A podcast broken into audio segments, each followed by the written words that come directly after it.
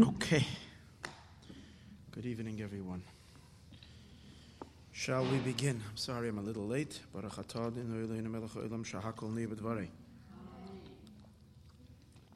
Okay, tonight's share I'd like to dedicate two dedications. One is uh, to the neshama of um, Yol Menachem ben Reb Tzaddik, whose yahrzeit is tonight, the 8th of Adar. May this be to a great Aliyas neshama for him, and a lot of brachas to his son and uh, Peter, Peter Kraus. Should be a lot of mazel and only only good for you. May your father bestow upon you lots of mazel and bracha and simcha, and only only good, good, good, good things. Another dedication I would like to dedicate tonight's class. My grandfather's yahrzeit was today. Uh, David Yehuda ben Yekusiel Pinchas. Um, I made it uh, really, you know, it's two other, so we have double. We did it a month ago. Now it's another one. Okay, may this be for the aliyah of his neshama. Uh, we are now holding in the middle. Rarely do we do this, that we split a maimer into three parts, and we are holding over here in the midst of part number three of this discourse. Vayikach Haman es lavush ve'esasus. Haman took the lavush, the garment, and the horse, and he dressed, and he dressed Mordechai. So over here we have a, and, this was really the crucial moment in the whole story of Purim, when Haman comes to ask Achashverosh to have Mordechai hung up on the tree, and then Achashverosh turns the tables on him by asking him first the question, what do you think should be done for someone that the king wants to honor? Haman says that the king wants to honor, you should take the, should honor him like a, like a, like a king. Put him on, uh, dress him up in royal garments, have him ride on the king's horse. And um, so it's right at that moment that, I, that, that tells him, now you go take the garment and take the horse and lead Mordechai through town, to, through and parade him through the town. So physically, the transformation of the whole story from being the most bleakest, darkest moment and decree upon the Jewish people to become the most joyous festival, time of the greatest salvation and joy for the Jewish people.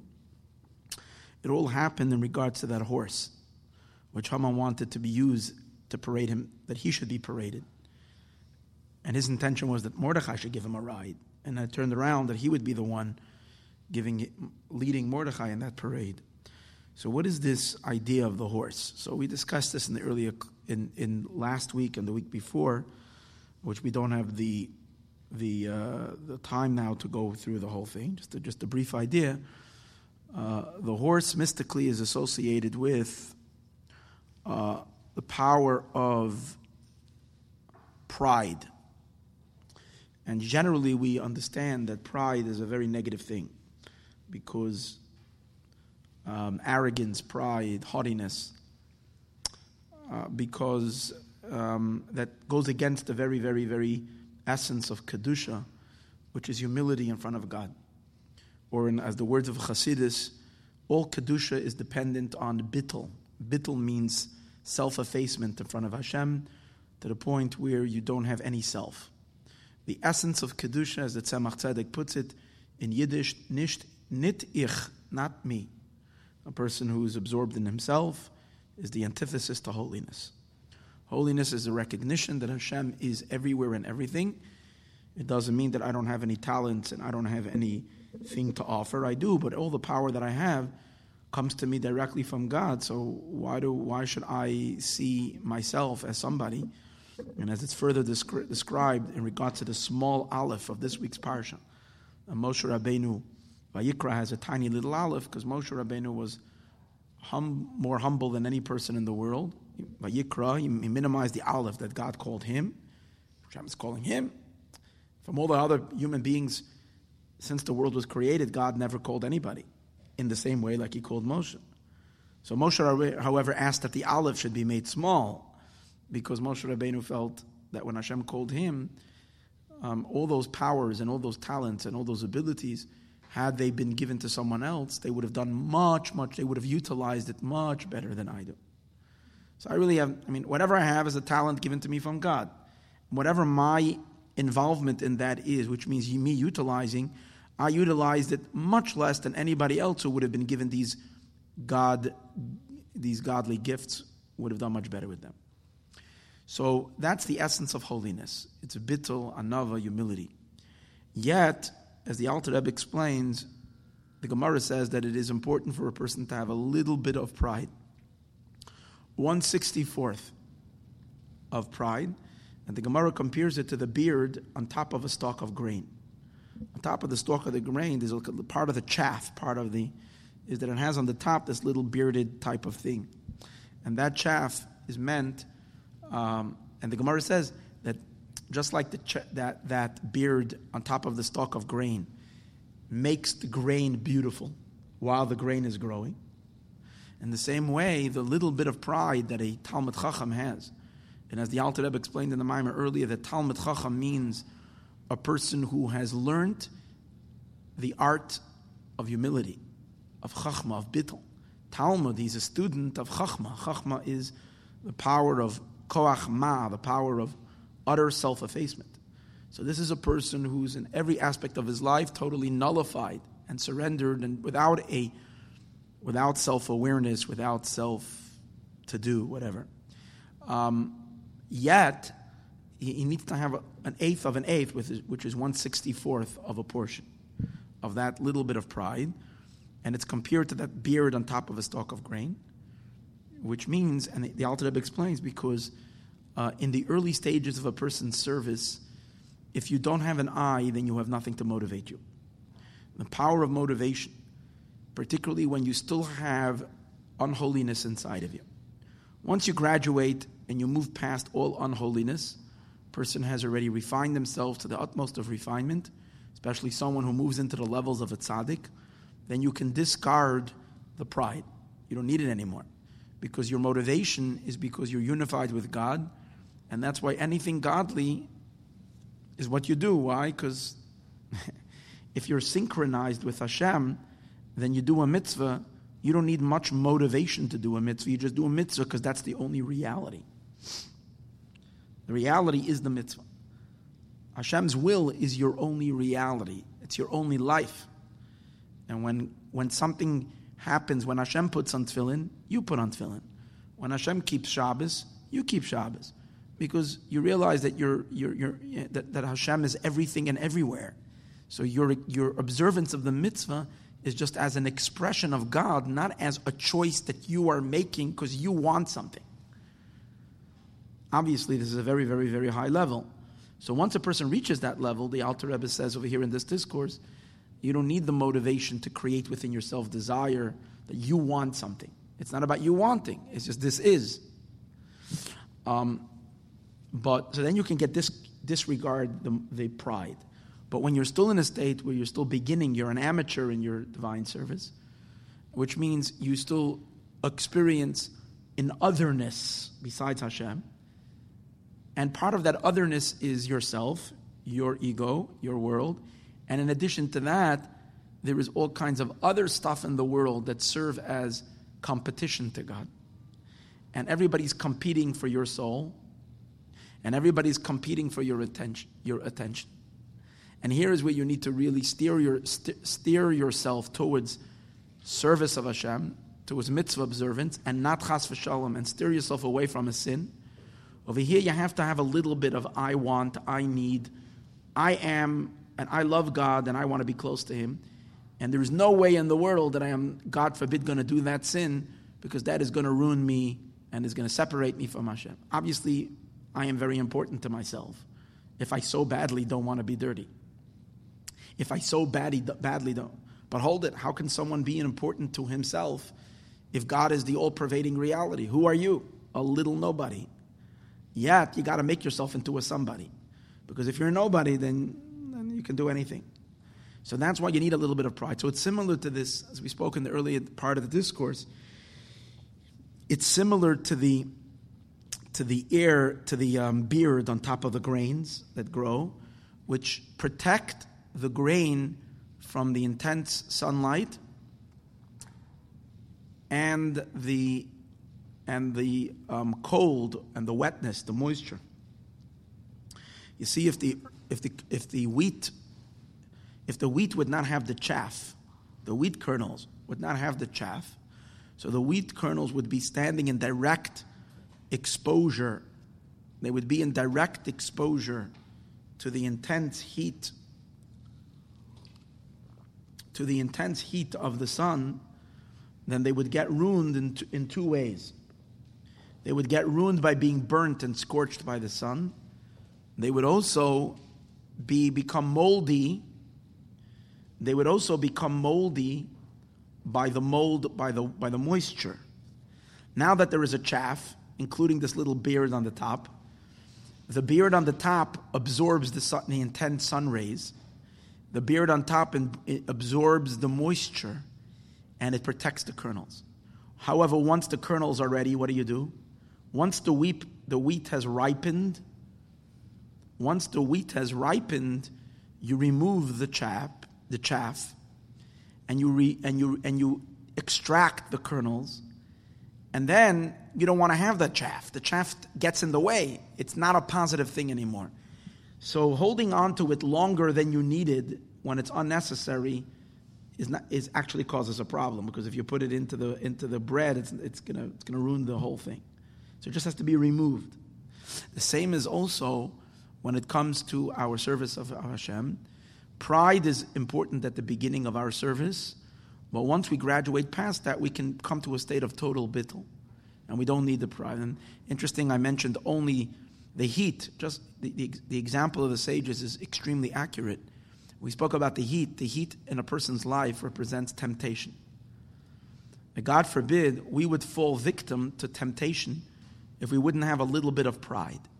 A little bit of pride tells me, I will sin. I? I'm, a, I'm, a, I'm, a, I'm, I'm, I'm an observant Jew. I, I'm a person, I'm a spiritual person. I am close to God. I want to be in a relationship with God. So I got to like jolt, I got to boost my eye to be able to resist temptation. That's the idea that I have this chaff that's protecting me against the sunlight. The second element is we spoke another thing that the chaff protects me.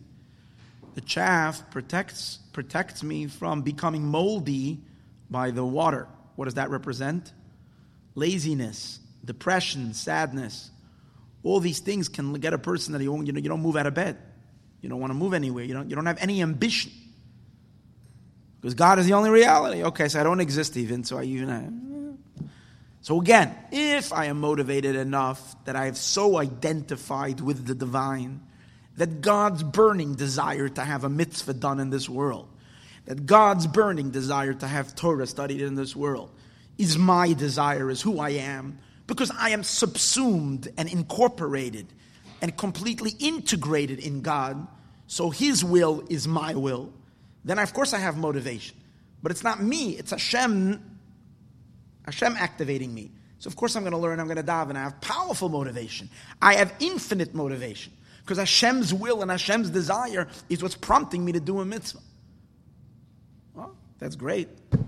Then there's no laziness, there's no heaviness. But we're talking before a person has reached the point to be able to identify so thoroughly with God's will. You have not yet experienced the divine to the point where Hashem pervades your complete consciousness in your entire being. You're still a creation. You're still living in, created, in creation consciousness, which means you're still living as a being blocked where, where, where the klipa is still blocking the full truth from shining through us. Oh, so you have an eye. But if you're going to look at your eye as a nobody, so what's going to get you out of bed? What's going to motivate? What's going to help you overcome the gravitational laziness that's keeping you in bed? So what's getting you to move? I want to learn. I need to daven. I need to be close to God, which the Alter Rebbe says that too is ego. That too is, is an arrogance.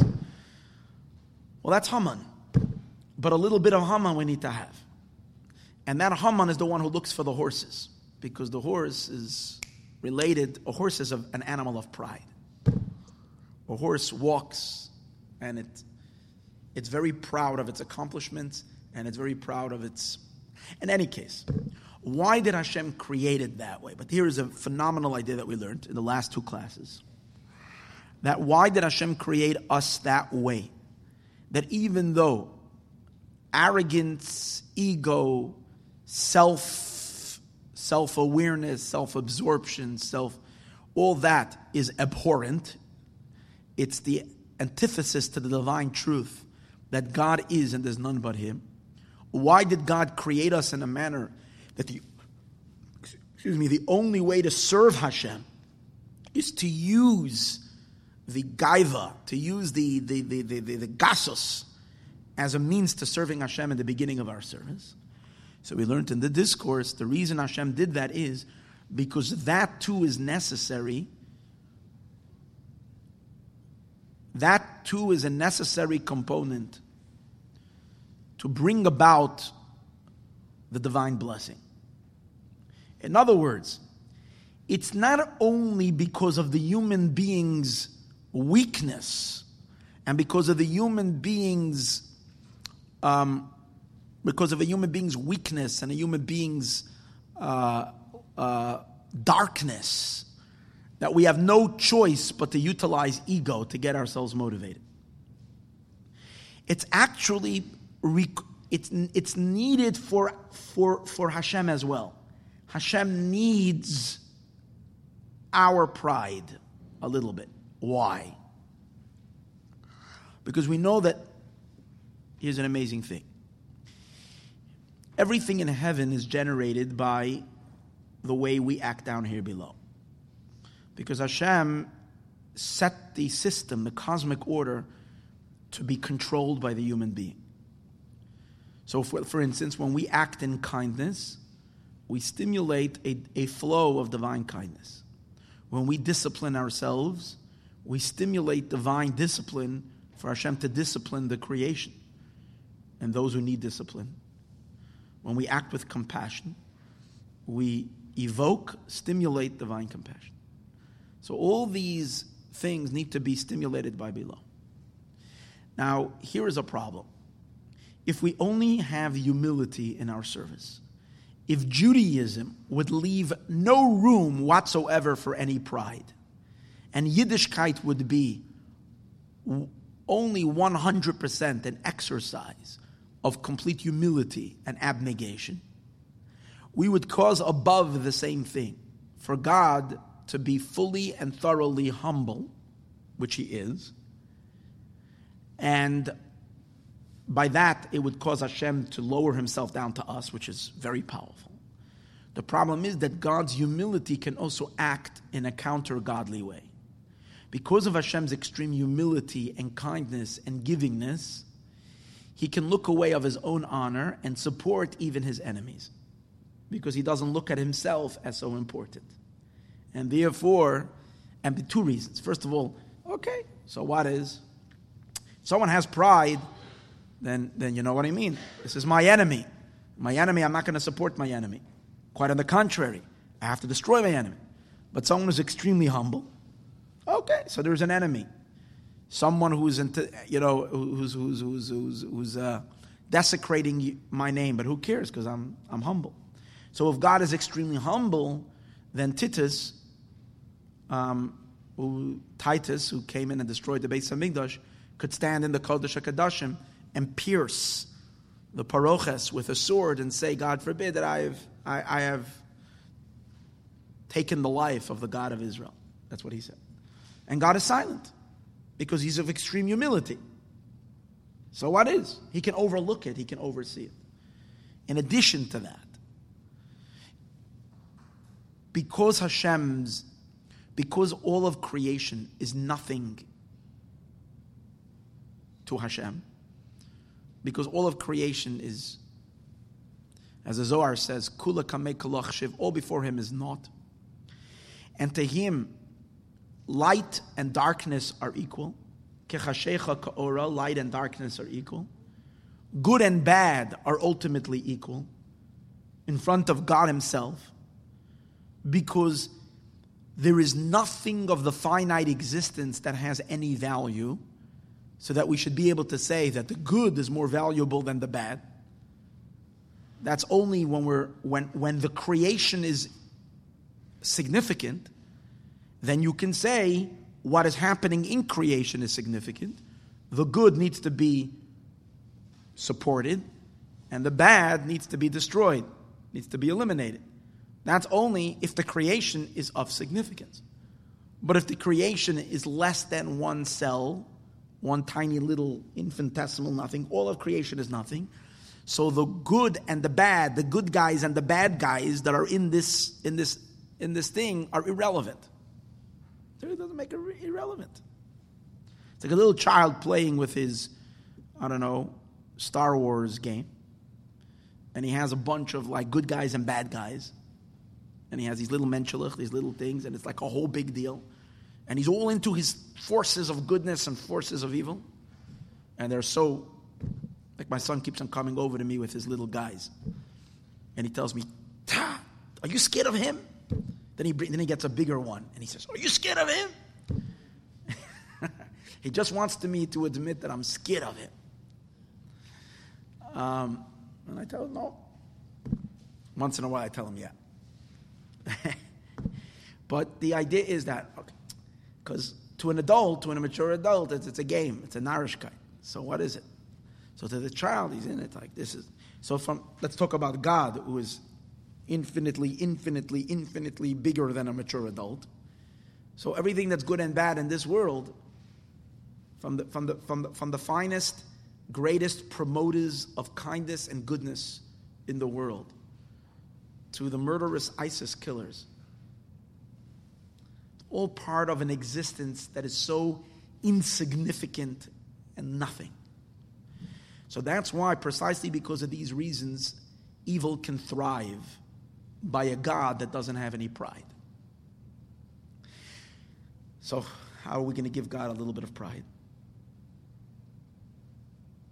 So when we incorporate in our service a little bit of pride, when we generate a little bit of Haman energy inside of us, which is Haman is a man of pride, a little bit of, of, of, of I am and I'm important, that creates within Hashem also that idea of I am important. And true, the creation is insignificant, but I did create the world, and I do and some and, and an entity that is blasphemous to me and an entity that is disregards me should be removed from my from my world. It's like we spoke about the idea of the spider. Due to the magnificent size of the palace spiders get away living in a palace. Usually in a regular home everybody chases a spider. Here's a little something. In a, in a, in a, in a, in a, in a um, regular place, everybody chases a spider. Because the spider in a, in a small apartment, a spider is huge. Not just huge, it takes up like three quarters, like a monstrous creature. It's like a hippopotamus. Right? If you're living in a small apartment, it might be a little spider, but it's like a hippopotamus that's like filling the entire room. You can't move anywhere because ooh, because there's a spider. But if you're living in this magnificent palace and the spider is in the corner, let it be there. No one cares about the spider. That's what Shlomo Melech says. Shmamis biyadayim titafis. A spider is chased after by every hand, but she finds refuge. She finds comfort.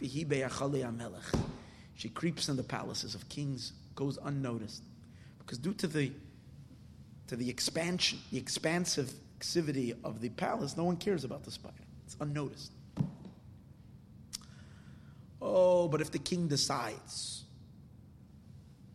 the king goes into a state of pride, I am, this is my palace, and I want all the residents of my palace to be in accordance to my will. That pride could cause the king to send his whole crew of maids to go chase after every spider in every nook and cranny and get rid of it. Do a little chametz clean. Because it's the decision.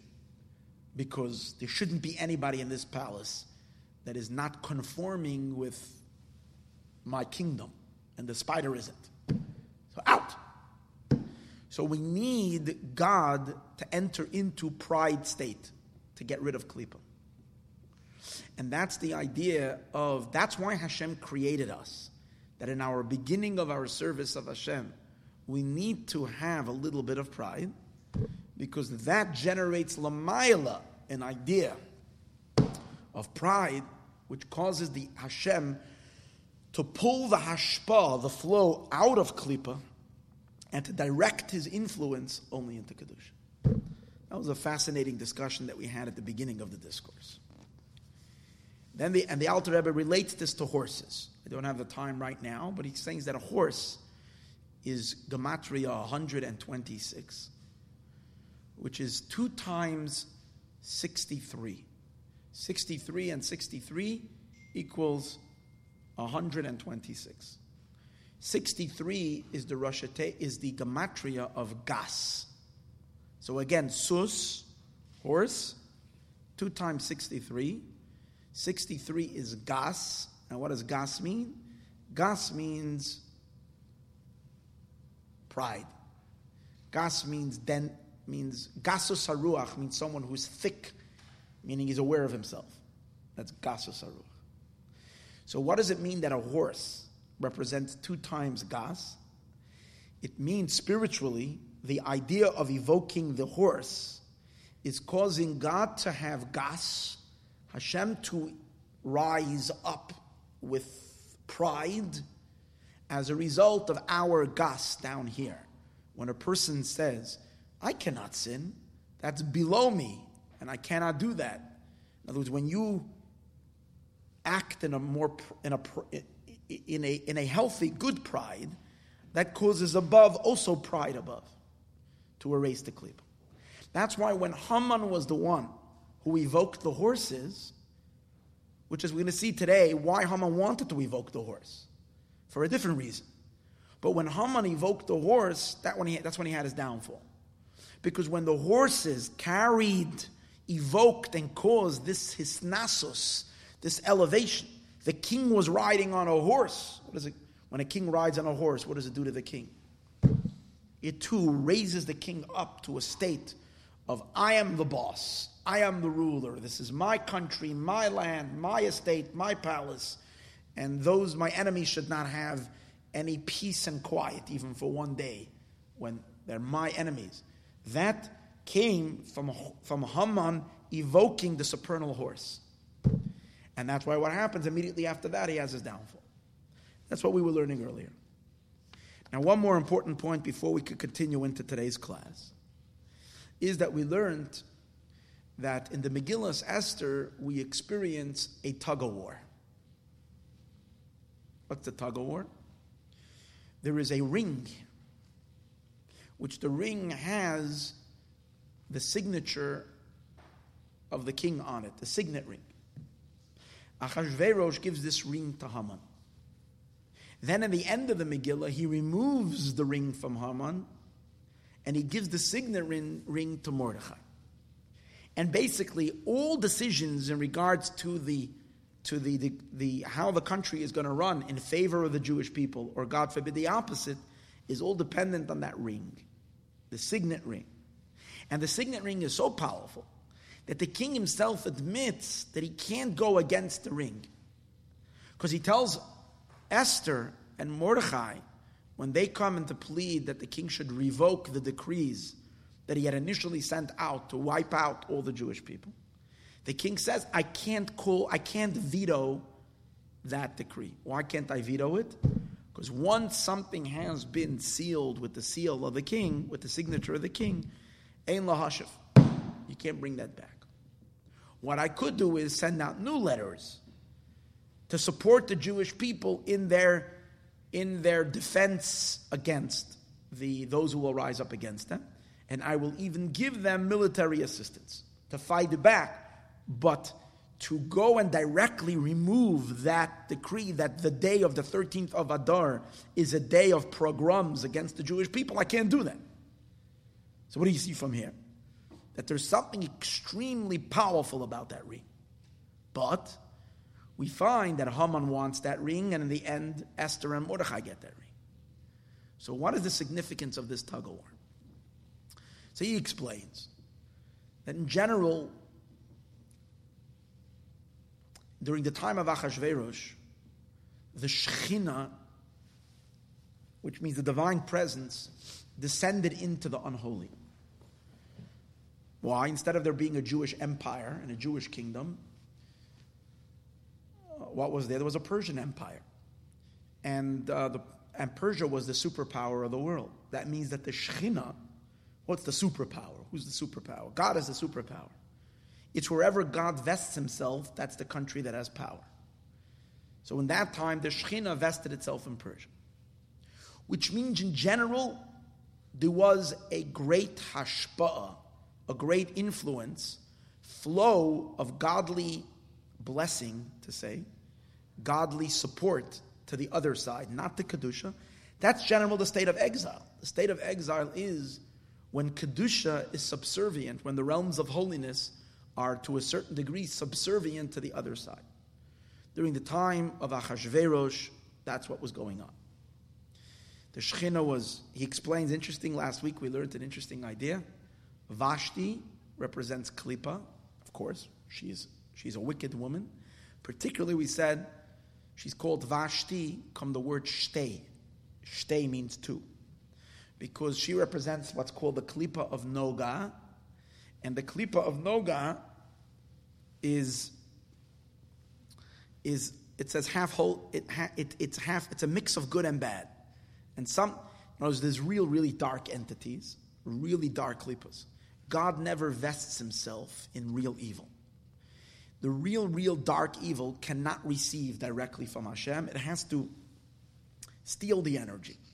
Or, or what happens is Hashem gives chayos, Hashem gives energy to a subtle klipa, and then the real dark klippas, they can they can derail that energy, or they can they can derive the energy, let's say, from the klipa, from this in, immediate, intermediate klipa called klipas noga. Vashti is this klipas noga. That's why she's called two, because she's on this side and she's on that side. She's a mixture of good and bad. Then, when there is a decree that Vashti should not come anymore in front of the king, what does that mean? That Hashem removes the klipa, he pushes her away. And he puts Esther instead. Same idea he explains is the idea of the ring. Haman, the root of Amalek, extreme klipa, is vying, he is, he is um, um, reaching for the king's for the king's um, the king's for the king's uh, favor. Right? He wants the king to favor him, but it's not just a physical human king, Achashverosh. What what Haman was really working for, what Haman was really seeking to attract, Haman was seeking to attract divine favor. That Hashem, Haman knows Haman was a great, a great, um, I'm not going to say he was a Kabbalist, but he had a lot of knowledge. And what Haman wanted was that the, that the unholy should be the one who receives Hashem's hashpa and not Kedusha. Particularly, he was looking for the ring. So let's go back for a moment to the ring, because that's what we're, where we're going to pick up today. The power of the ring is what's a ring? It's a very strange thing. The ring is a ring, okay, it's a piece of metal. It belongs to the king. Engraved on that metal is letters of the name of the king. When the king puts his signature on something, and that, as we said earlier, that has all the power. That is irrevocable, unvetable, unvetoable power. Okay? So, what is that power? What is that? So, the idea is as follows. He explained. That's what we learned last week. And this is the concluding thought of last week. We can continue on to what we're going to continue today. And that is that even though the ring is not the king himself, it only has the name of him. And the name of somebody is what? external to a person. There is you and there is your name. But when you, the, the idea of the signature of the king means that which the king gives his will, that which the king gives his desire. Because what does it mean? When a king signs something, what does that mean? He signs an edict, he signs a decree. He says, I favor that. My will is in that. That means that the signet ring has something very powerful. I'll give you, let me explain something. The king writes a book, Shlomo HaMelech, for instance. What is more powerful? Shlomo HaMelech's beautiful um, um, uh, writings. Shlomo HaMelech wrote the Song of Songs. Shlomo HaMelech brought, wrote Mishlei, right? Incredible wisdom and knowledge. Koheles. Great and deep teachings. They're wonderful, they're great. And obviously, Shlomo HaMelech puts, puts himself into his books that he's writing. So are the, so there are his, his writings, his, his manuscripts, and then there is his ring on which he signs and he runs the country with that ring. Which one reaches deeper into him, his signet ring or his manuscripts? See, he spent so much time on his manuscripts. But the manuscripts don't contain his desire. The manuscripts contain his knowledge. Knowledge of a person is much more external than will. Will is a very, very deep inner part of a human being. Will is your soul Will is associated with the soul itself. Knowledge is a power that the soul possesses. But knowledge isn't you. Knowledge is something you have. Will is you. I want, I desire. You can't separate will from I. So, will is the very, very inner, innermost of a person. When the king has a signet, what does that mean? His signature means the king's very I is embedded on his ring. We'll see why, what it has to do with the ring, but that we'll see a little, in a little moment. But just the idea. The, the fact that his name is engraved over there means that his, his deeper I, his deeper will, is connected to that ring. When Haman is seeking the king's ring, what Haman is desiring is he wants the king's desire to go to him. The king should want him in a deep way.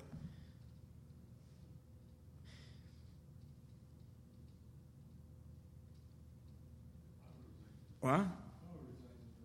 Yeah, the power resides in me. Why? Because the power is the will.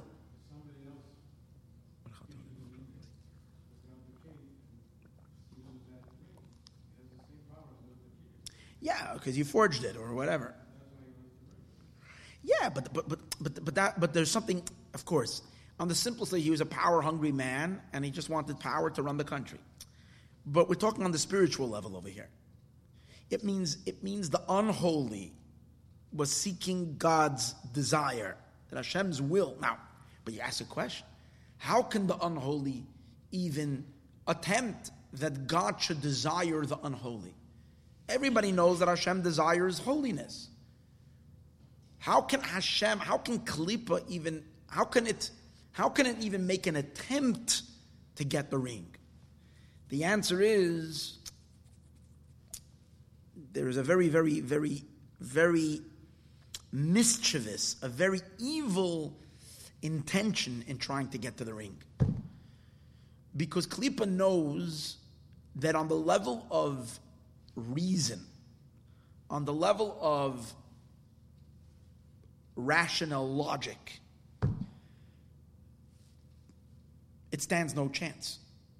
Why would God desire evil, corruption, wickedness, forces that are don't acknowledge him but don't want to serve him?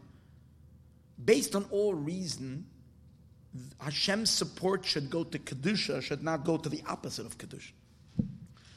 Holiness is beautiful. Klippa, the unholy, is despicable. And therefore, of course, what's a choice? Of course, Hashem is going to support what is good, And he's going to reject that which is evil. That, that there is no question. So what does Klippa do? The Haman understood, and Haman, Haman had a simple understanding. And the idea that I mentioned earlier that God is beyond all these calculations. Is beyond all these calculations. Haman understood that Hashem contracted himself. Hear this word, this is a very important word.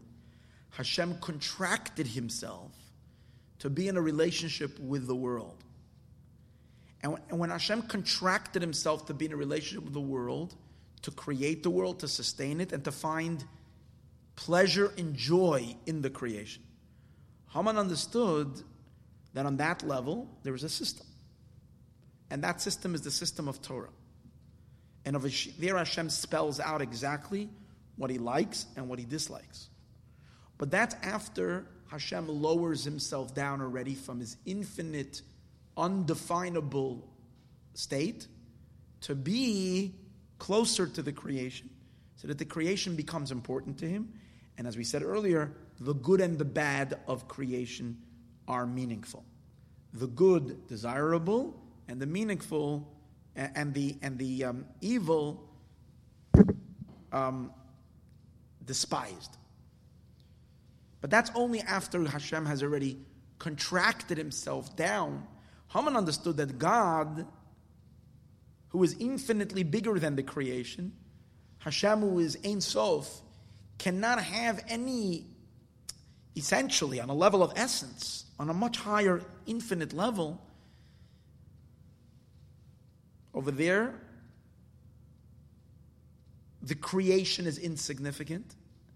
If the creation is insignificant, then the good of creation is insignificant, and the bad of creation is insignificant. So over there, anything can be.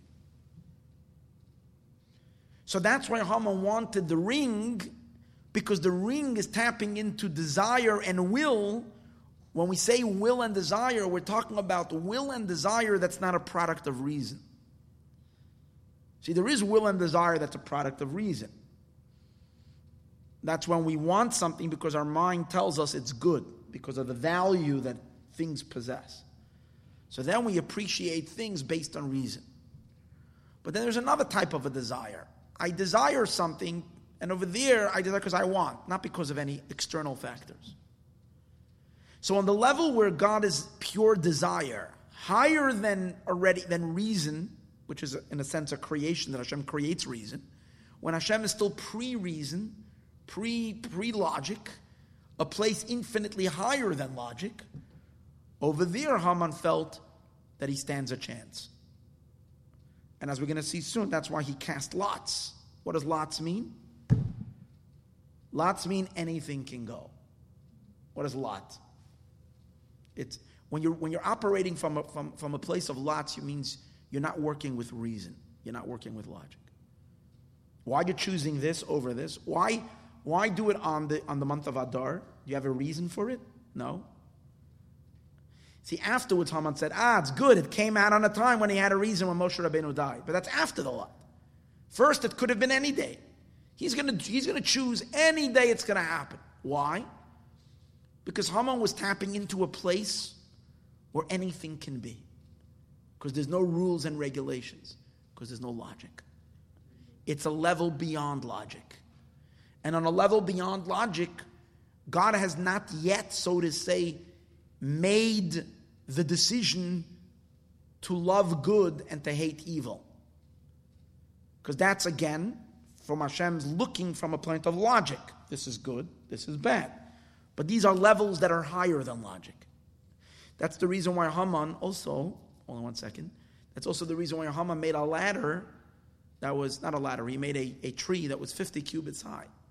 Now Mordechai was not so tall. 50 cubits is about 75 feet tall. You don't have to hang someone from 75 feet tall thing. You can hang someone from a 10 foot pole. Why did he make a 75 foot ladder, a 50 amas? And that means that the, this was very cunning. He wanted to, to defeat Mordechai from the level of the 50th. The level of the 50th is Keser, the crown. The crown represents the infinite light before it gets filtered in the sphirot, in the attributes, before God is operating through the realms of reason and logic. So, on that very sublime level, there's no rules. There's no rules. It's just whatever will be, whatever Hashem will decide. He can equally go this way, equally go this way. We put it this way if you say that Hashem has to go one way, that means he is what? Restricted to certain restrictions. And if Hashem is restricted to certain restrictions, then he's not truly infinite. If you have to compel him to something, that he must choose like this and not like that, means that he is not free. And he's limited. He's limited by whatever reason. That's a limitation. So Haman is rising up to a place beyond all limitation. That's why he's seeking, as we said before, the signet ring, because that's where will, that, that's the level of will, pure desire. That's why it's so powerful. That's why even, take a look over here, even if the king later, based on logic, says, no, no, no, no, this is no good that all the Jews are going to be killed, what am I going to do? It's too late. He's already sided, he's already willed the will. He can give the ring to the other side to do something, but he can't evoke, revoke that. Logic cannot restrain that. That's the idea. We'll understand a little better as we learn. Yeah, what was your question?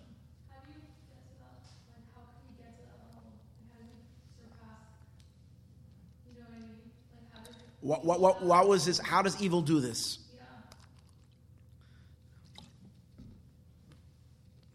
It, see, the, the, thing was like this. In general, it was a time of Gullus. When Gullus in general means that Hashem, why is the world so, so crazy? Why is there so much madness in the world during the time of Gullus? I mean, if Hashem, people always ask the question, if Hashem is in charge, so how can there be the wicked can prosper and the good will suffer? It means that in Gullus in general, Hashem rises above the system and he operates things from a place higher. So the, the, the energy was already on that level. What Haman was doing was tapping into that. That's where he was going there. Okay. What? He did the lottery. That's what he did. What? No, but he means he's surrendering it to a power that's above all reason and logic. That's the idea. And we're going to see so that because you really you really realize that the lottery is the whole is the whole power of the holiday, because we call the Yom Tiv Purim lottery, which means that this is the whole power of Purim is is this is this point, this place of beyond reason. What really happened? What really is the miracle of Purim? So, what really is the real story of Purim? The real story of Purim is that we uncovered that it was revealed and demonstrated that Hashem's relationship with us, with holiness, and with the Jewish people is really not because of any reason. In other words, before that, the, what was what was uh, what we can observe is that God likes Avram Avinu, Hashem likes Yitzchak, he like because they were good people, because of all their goodness. Who should he like? Avram and Nimrod. What's the competition? Right? Yaakov of Paro. Yaakov. I mean, here you have a person that's just the essence of goodness, and here you have someone who's bathing in Jewish in, in baby's blood. It's a wicked person. So th- until the time of Purim, what we knew about God is that we knew that Hashem favors goodness over bad. He did all the miracles for the Jewish people because we were the good guys. And what does it even say by Matan Torah? Why did Hashem? Why did Hashem do all the miracles for us by, by, by Mitzrayim? Why did Hashem do all the miracles by Yitzias Mitzrayim? Because we were the ones who were going to accept His Torah at the mountain and do His will. So we're going to be the ones who are going to do, you know, fulfill His wishes. So He's going to love us. Those who rejected him, the rest of the nations rejected him, so he disliked them. So the entire favor to the Jewish people is based on what? On a calculation and on a reason, because it makes sense. That was until Purim came along. When Purim came along, Haman did something very, very, very, very mischievous. He raised himself up to a place, as we said earlier, that's above all calculations. And he, over there he said, and he reached and he really tapped into that place. He really tapped into a place where the virtues are of the virtuous and the guilt and the sin of the sinners are both meaningless. Truly, truly, absolutely meaningless. It doesn't make sense to us. It's very hard for us to grasp this. That it's possible that there should be a place in God where it all is meaningless. But that's because we're that's because we're so limited. So because of our limitations. But the understanding that God is not limited has to lead us to a place that Hashem is truly free. On a, on a level where he's truly free, he's truly free. Haman taps into that place. What happened? What's the nace of Purim? The nace of Purim was not that Haman was not successful. The nace of Purim was that suddenly the relationship that the Jewish people have with the God was elevated to an infinitely higher level than it was before. Because Hashem, by the story of Purim, revealed, I should say revealed, that he really loves the Jewish people.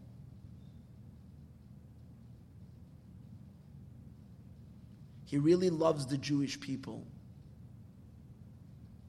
without any reason whatsoever. He chooses goodness because so he chooses, not because there's anything compelling him and any reason to be loved. It's an insane love. Basically, what was revealed on Purim, I'm sorry for using this term, but please understand it in the right way, that God is crazy about us. He doesn't love us because it makes sense. It's an we'll say it's irrational, but, but for Hashem, the truth of it means it's super rational.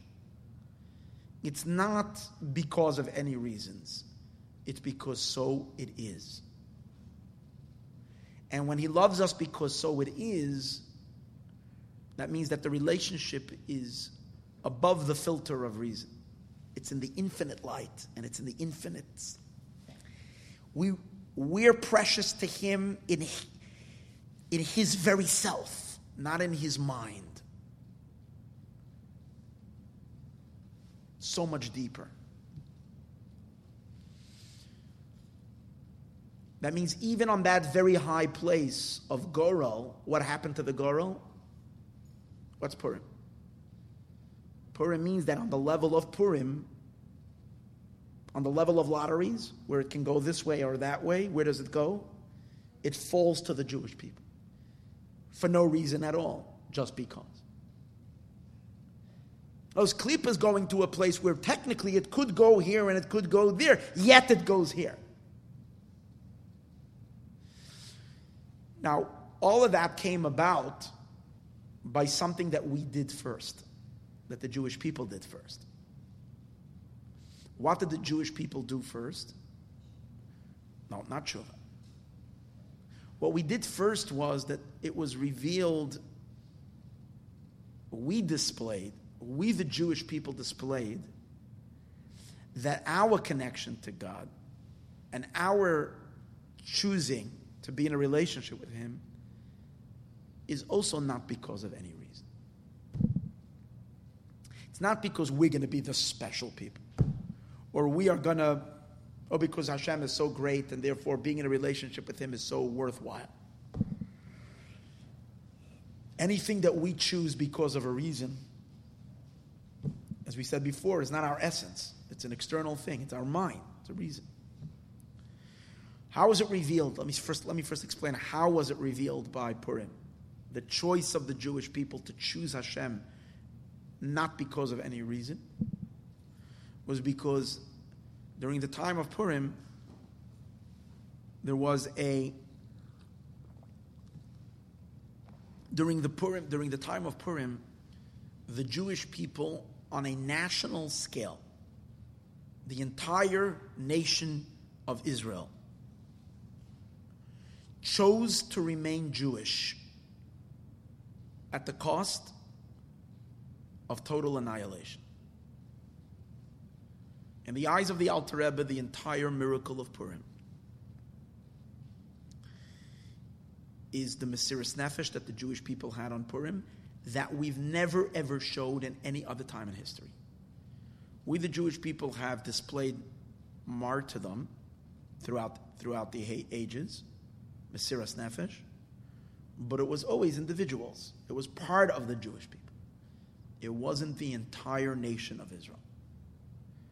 During the time of the story of Purim, the entire people of Israel, every single Jew, man, woman, and child,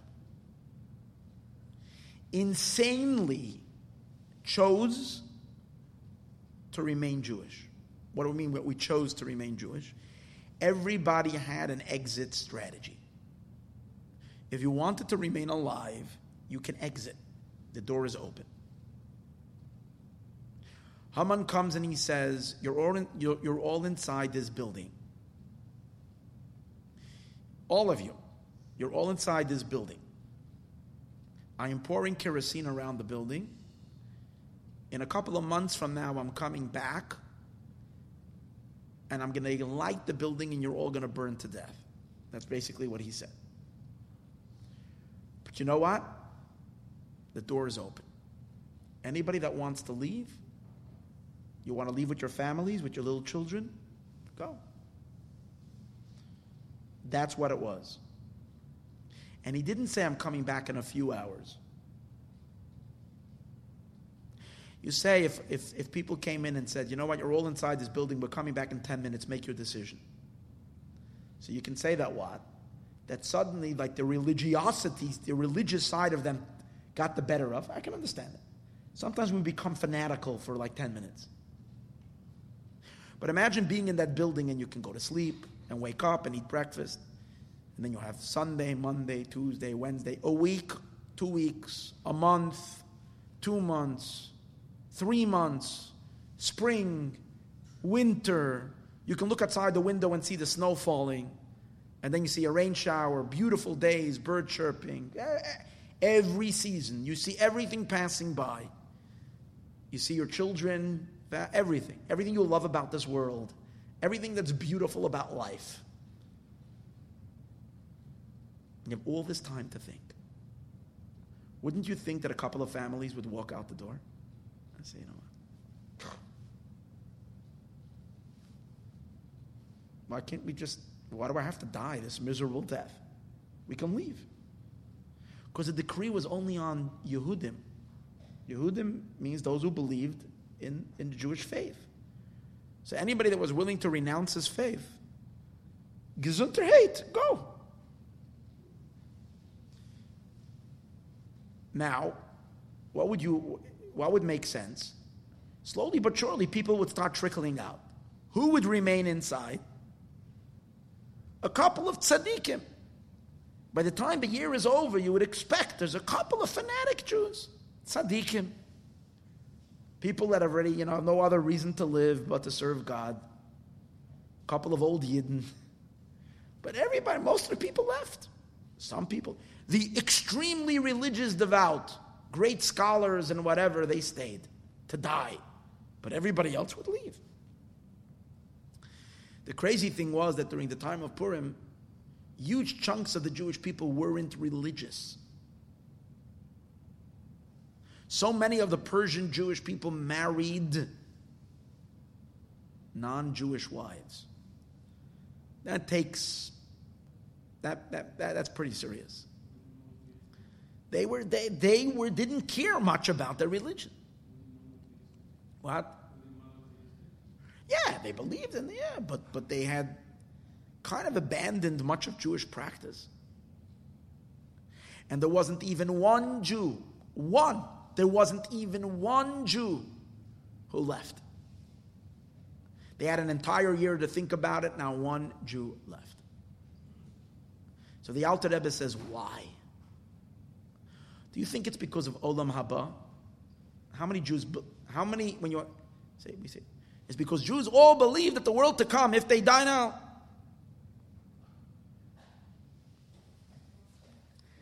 all Christians believe in heaven. Go ask Jews if they believe in heaven. Maybe, I don't know. I'm talking about from Yidden yet. Go out in the street, ask the Jews. I don't believe it. I believe in heaven. Yeah, afterlife, I don't know. So why are you giving your life up? You know what happened? The idea of ceasing to be a Jew was, imp- was, was just unacceptable. It was unacceptable. And in a manner where you're not going to get anything for it. You're not going to gain anything. Because most of those people were very, very, very, very not spiritual. Okay, spiritual people, you can say, you're giving up what? a material existence, and you're going to get in exchange a spiritual existence. So we're going to burn for a couple of minutes. We're going to have a lot of pain, die, but then our souls are going to enter into bliss and ecstasy forever and ever. Go sell that. To, go sell that to Jews, business people, people who have beautiful homes, people that that I should give up all my material pleasures, and you're telling me that I'm going to get. That's not the motivation. The Alter Rebbe says that's not Mesiras Nefesh. And that's not what, dro- what drives or what drove the Jewish people to give their life. It wasn't because the promise of heaven. The real reason why Jews give their, ri- their, uh, their lives al Kiddush Hashem is utterly insane. There is no reason. It's not with any logic.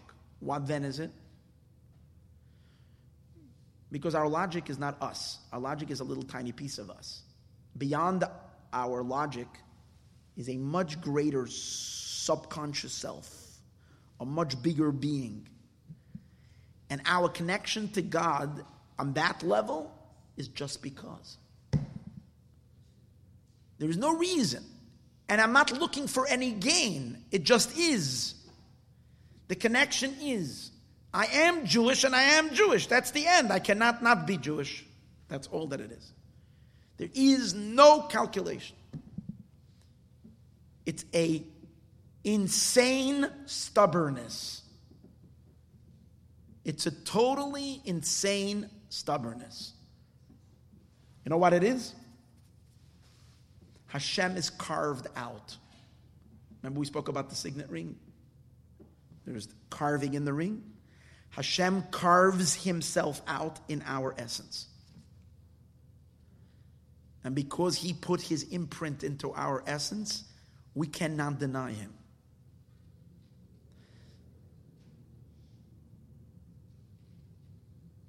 At any cost. We just cannot do that.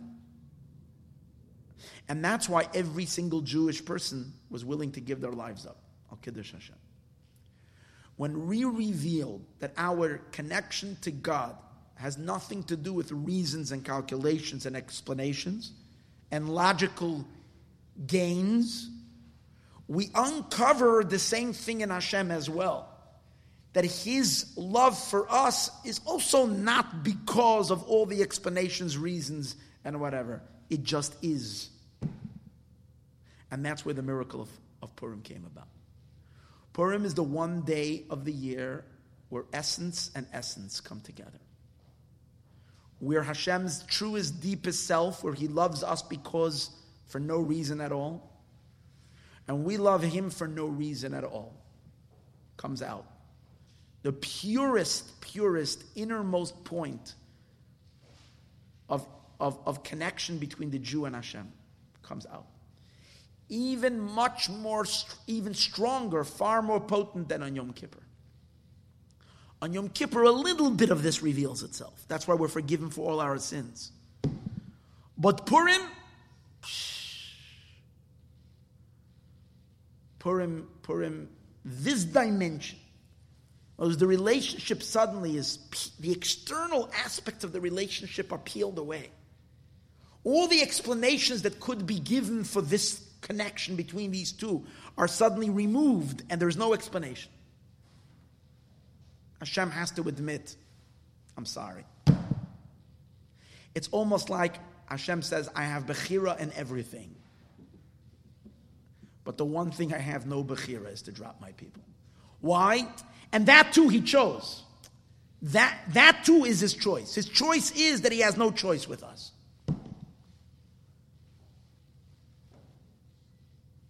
And that's it. That's what the Abishter says Lachlifam acheres.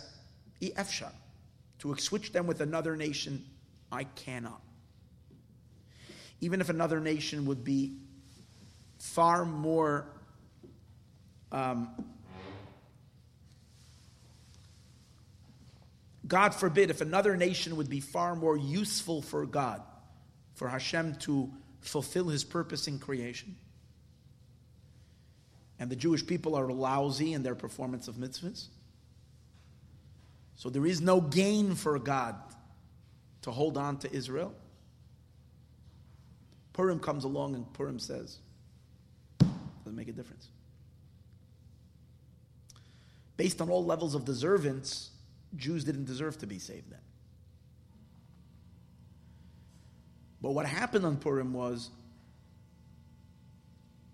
we said to God, we're not religious, we're not observant, we don't care about spirituality.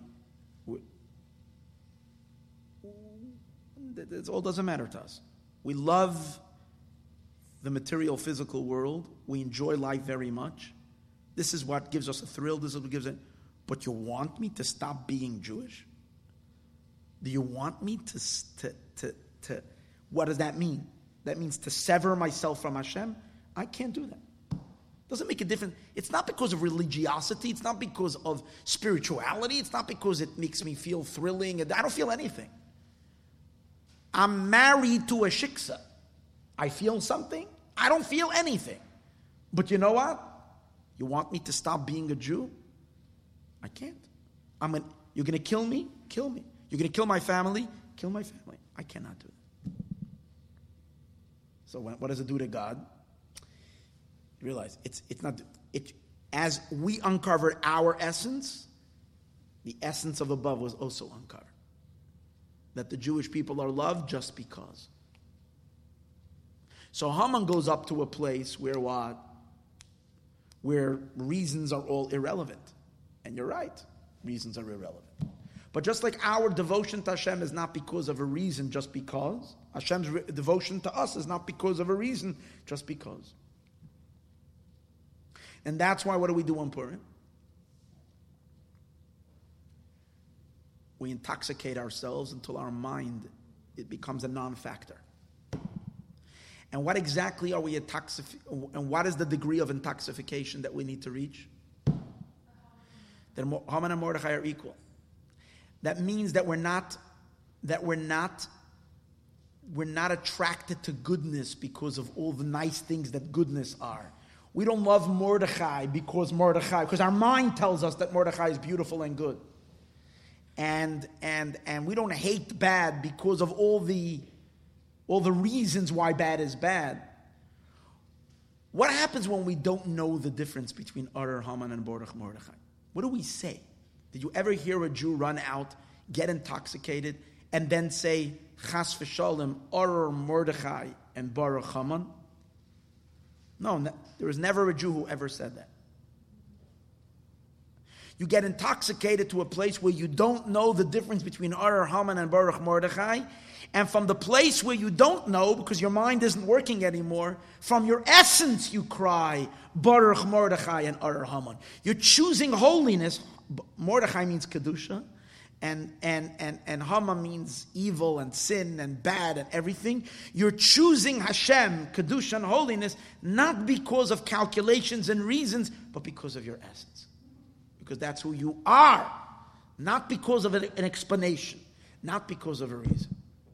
And God does the same thing. I choose you because so I choose. So the deepest union between Hashem and the Jewish people is revealed on Purim. So now, this all this is hinted to in the ring. The Rebbe explains an amazing thing. The ring is a circle. The ring represents in the soul, we have a ring inside of us. The ring is that which is above our processing consciousness. Because we can look at it like this there is a string and there's a ring around it. The string is from where reason begins. Chachma is first, understanding what our minds perceive. Bina is our fully grasping of a subject. Das is fully identifying with it. And then comes emotions, and then comes thoughts. That's all our conscious experience, and that's usually what we operate on. What generally we operate are our conscious mind and our conscious decisions as we navigate through life. What's our navigation device? How do we navigate? Hopefully, it's a conflict. We try to use our mind. Uh, of course, it's a challenge because sometimes our emotions are in conflict with our mind. But we know that we're doing the right thing, we try to get our mind should be like kind of the navigation system, the GPS in our life is our mind. Okay? We do know that are subconscious forces that are working in the background. That sometimes like that have big impact on us on the decisions we make but that's like kind of where? In the background. That's the ring. What's the ring? That's that which is higher than what we can process. So here's the idea. What's what's in what's embedded in our ring? A Jew on his conscious mind can be what can have various different levels of how much we appreciate God, how much we appreciate Torah and mitzvahs, and how much and to what degree is this important to us? Everybody different levels, even our own, in our own selves, we know. There are days that your Yiddishkeit is far more important to you. And there are days that kind of Yiddishkeit goes very much into the background, and we get like filled with connections to other things and others, right? And go, go through and then look at all the Jewish people. Everybody's so different. To what degree, consciously, we are devoted, caring. You speak to some people and they'll, they, they're a treasure trove of wisdom and understanding of knowledge and of, of deep understanding of being what it is Torah and mitzvahs and Judaism. It's, it's beautiful. Then you meet people totally ignorant, know nothing. All those differences are only in what? In the string of consciousness, beginning from the intellect and the mind. Once you hit the subconscious, the surrounding the deeper part, what's in there? There, there's only one truth. There, on that level, the Jew really, really, really, really, really is connected to God. Every year. And that's the reason why he's going to explain in a moment. A Jew is very different than a non Jew. A non Jew does not have that subconscious connection, that very deep subconscious, superconscious connection in the same way the Jew has it. And that's why the non Jew, when he chooses consciously to be religious, very religious, very devout. There are some magnificent, devout non Jews who are beautiful, beautiful human beings. A lot, not just a few, it's a lot. But if consciously the person de- decides to enjoy the world, to live a life of pleasure and enjoyment in the material, then guess what? Believe it or not, it's very hard for us to believe this. But a non Jew, when he chooses to live a very materialistic life, guess what? He or she gets tremendous fulfillment from it. That's their life. there's nothing in conflict with it. So they can enjoy a party and really enjoy it. And walk away, and it's like, ah, ultimately fulfillment and pleasure and enjoyment. And really be ha- happy with it. The Jew goes to the party, has a wonderful time, gets drunk, does this, does whatever, and is sick the next day. Or even if he's not the next day sick, something deep inside is so this it just not, doesn't work. The reason why it doesn't work is because the ring, the higher than the consciousness, that place is devoted to God. So even if consciously the person is completely separated from that subconscious higher self, there is a certain angst, there's a certain anxiety there all along. A Jew cannot really have he will be obsessed with business, with making money, with this, with that, and with that, but it never, it never leaves him with satisfaction. Because his true and underlying desire is to be connected to Hashem, and he's not finding it in all these material pursuits. The Jew has that ring. Yes. Yeah, he keeps on pursuing because he thinks that it's going to give him that, that, that thrill, but it's not. That's the problem. Unless he's going to discover that deeper, higher self connecting to Hashem, he or she cannot find fulfillment. That's why a non Jew could be happy in this world, living a material life. A Jew cannot. And let's read it in his holy words over here in the, in the maimer. Let's read it inside. Let's see. Vatam, we're holding over here on page 240. All this was a long introduction. Okay. Vahatam. And the reason, this is on page 240. If I, I, gave you a few copies. We started 238, then this page Kufchav, then this page 240. This is the second column on page 240. The line, the column begins with the word Lamaila. See on the second column the word Lamaila. You have to go down three quarters down before you see there's Perik Ches. So a quarter of the way up before Perik Ches, there's a word. You know what? Let's go from Perik Ches. That's the closest place. And let's count on top of Perik Ches the lines. You got one short line, one, two, three, four, five, six, seven, eight, nine, ten, eleven, twelve, thirteen lines before Perik Ches. The first word on the line is Likneses Yisrael. It's an abbreviation word. And we're holding by after the word Vidal. There's a little pintala, there's a little dot, and we're holding Vahatam.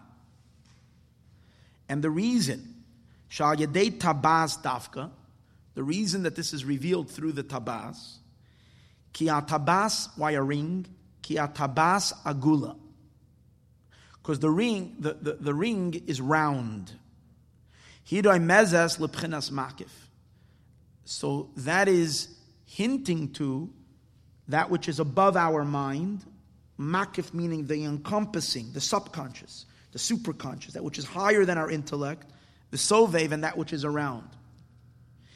And even if on the conscious level of choices, you have all the different levels of Jews, Jews more committed and Jews less committed, uknesses Yisrael, but on the level of the ring, see, Haman is making a mistake.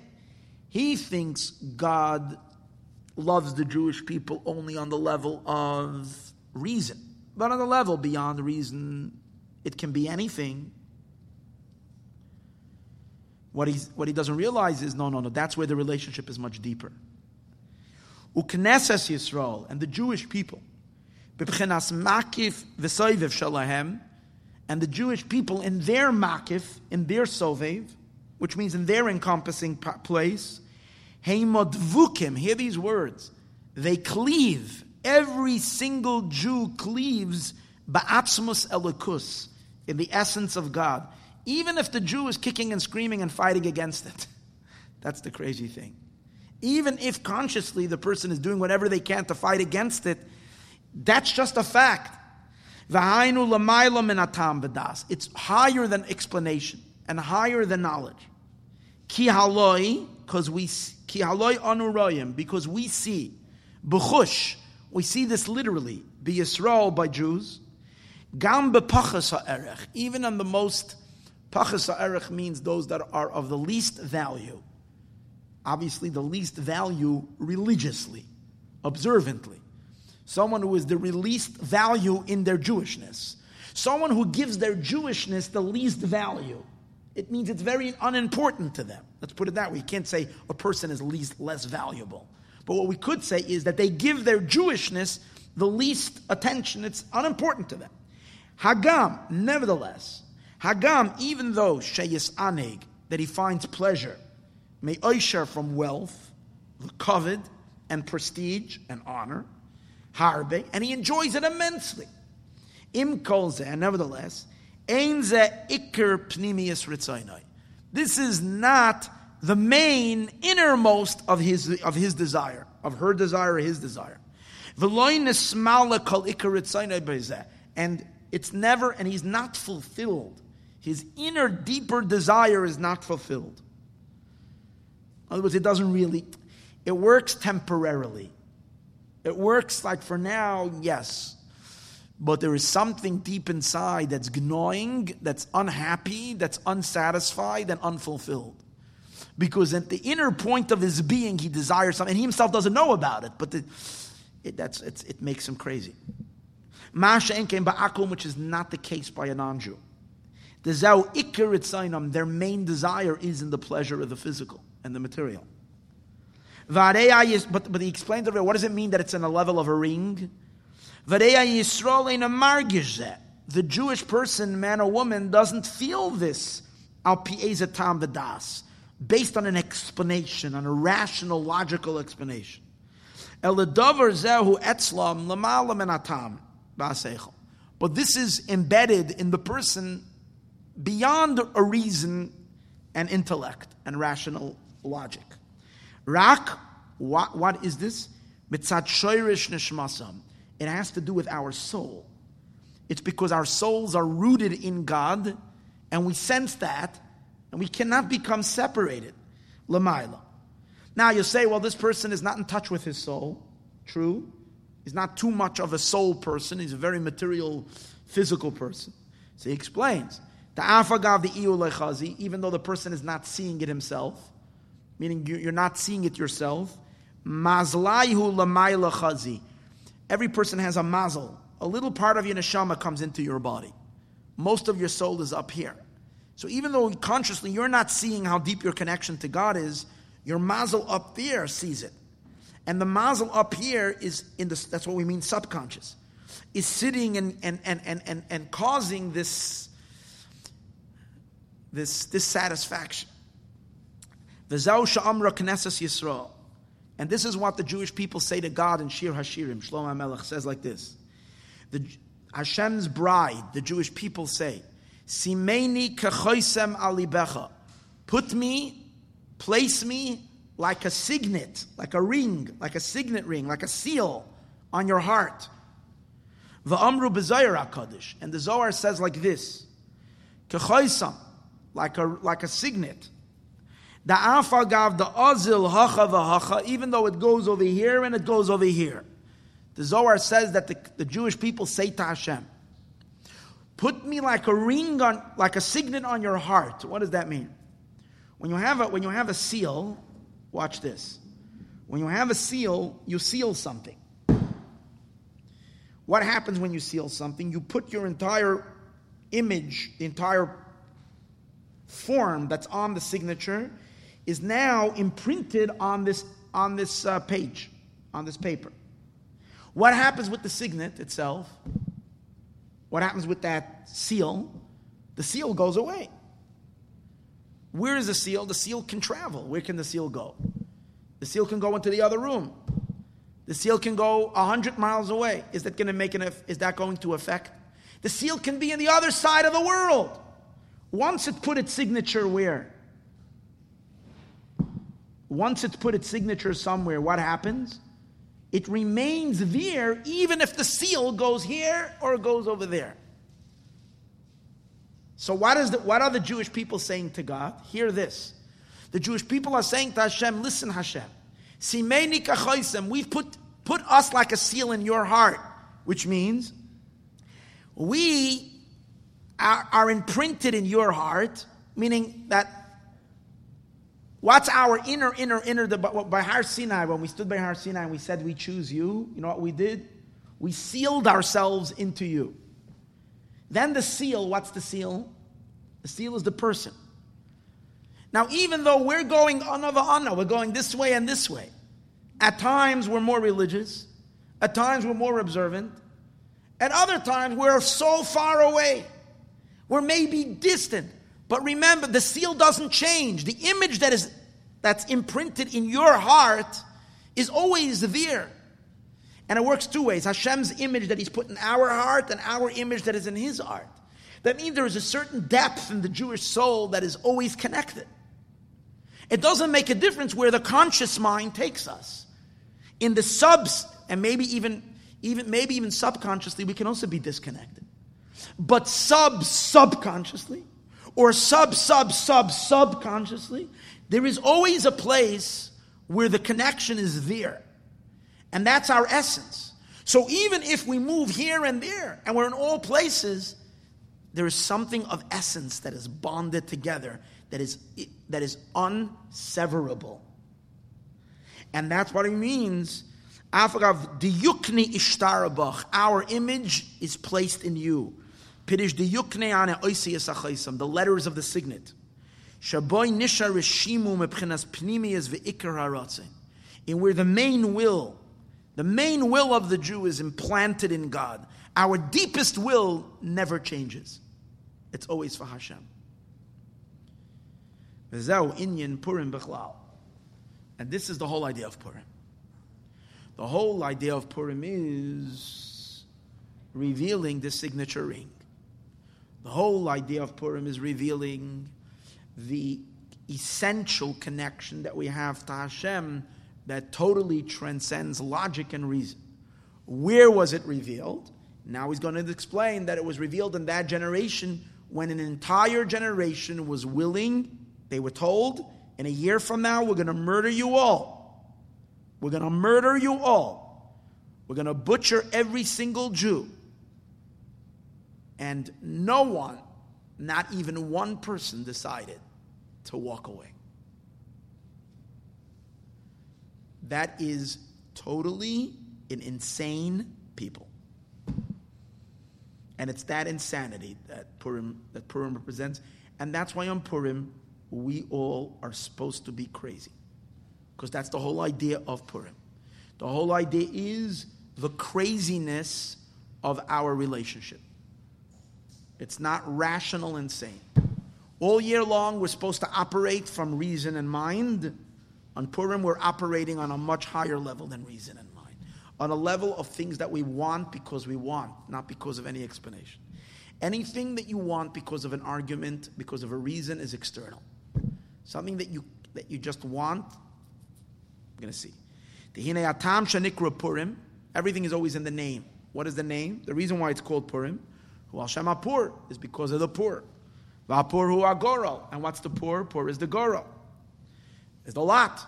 The Inyan who, and the idea is, Lefisha Anurayim, we see, Shakal Hayamim Shahoya B'nai Yisrael B'sakana. We see that all the days the Jewish people were in danger. Mipnei Gezeres Haman, because of the decree of Haman. Shenim Shechazman Kamat Meshech Shana. This time lasted almost a year because the decree was initiated. The decree was in Nisan. That's when Haman cast the lots. That's when Achashverosh gave him the ring. It was in Nisan. However, it was going to be executed when? In Adar. So from Nisan to Adar is a full year. Full 11 months. Hayakulam, or 12 months. Hayakulam b'pchinas mesiras nefesh. That entire year, the Jewish people were in a state of Mesiras Nefesh Mamish. B'chol yoim, and every day. The beauty over here was what the Alter Rebbe is trying to say. It says by the Akedas Yitzchak, the reason why it took Avram Avinu to go three days. Hashem purposely wanted to make him take a long time. Because when you walk, first of all, when you walk, you have time to think. Walking is peaceful. You're walking. So Avram is walking with Yitzchak for three days. He had enough time to reconsider what he's doing. And with all that time, he didn't change his mind. And he, this is the main chiddush of it. Hashem gave them a full year to think about this. Full year. B'chol yoim, every day, ubechol ace, and every hour, at, at every time, ubechol shah, at every hour. Ki b'chol shah v'shah, at every hour, hayu muchanim limsar nafsham lahariga. They were all ready to give themselves up, lahariga, to be killed. V'loy lavar das chas v'shah. And not, God forbid, to to give up on their, on their faith, on who they belong to. It did not rise in the, in the minds of any single one of them. machsheves chutzchas v'shalom. A thought even to stop to give up on to stop being Jewish. And this idea, this powerful, this determination, this stubbornness, this was bevade and atam. They couldn't explain why they're doing it. It wasn't a, a rational explanation. Because he explains that's the truth of Mesiras Nefesh. What does Mesiras Nefesh means? You're sacrificing. What does, sac- what, what does sacrifice mean? Sacrifice means giving up. So when a jihadi gives his life, God forbid, is he giving up He's not giving up anything. It's not Mesiras Nefesh. It's not self sacrifice. What is it?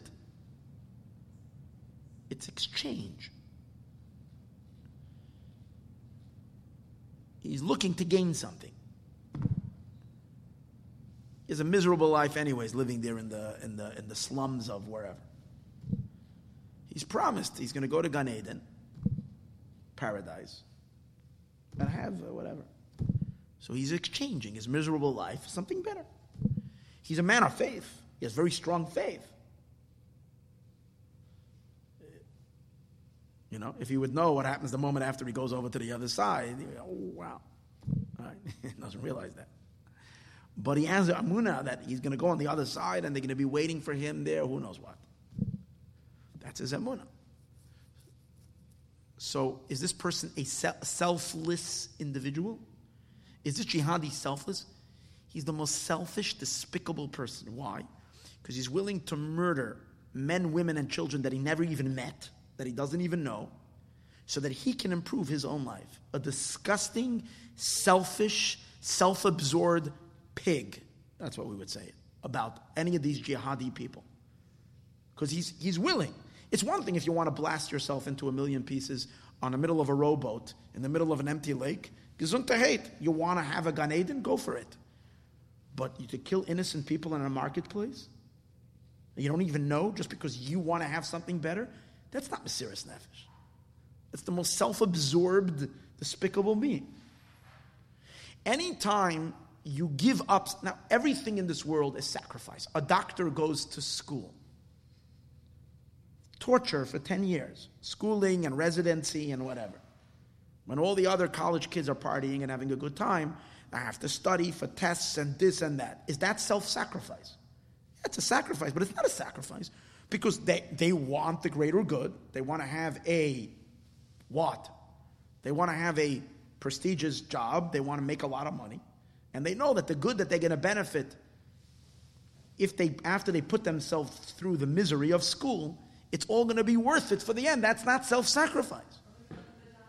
So, I'm saying, but generally, at any time a person gives up one thing for something better, it's not a sacrifice.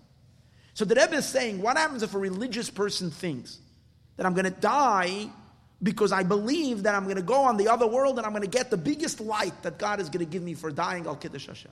That's not sacrifice. We wouldn't call it Mesiras Nefesh. You're just exchanging, you're just a smaller good. Sacrifice means you're really giving up. I love you so much and I'm willing to give up for you. I'm going to lose. But I'm giving up because I love you.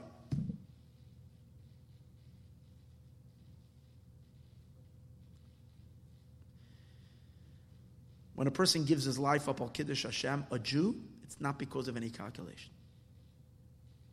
It's because there's no alternative. What's the alternative? To me, stop being a Jew, I can't do it. To deny God, I can't do it. I can't do it. What, what's the price I'm going to have to pay? $10? Got $10. $20? $100? A million dollars?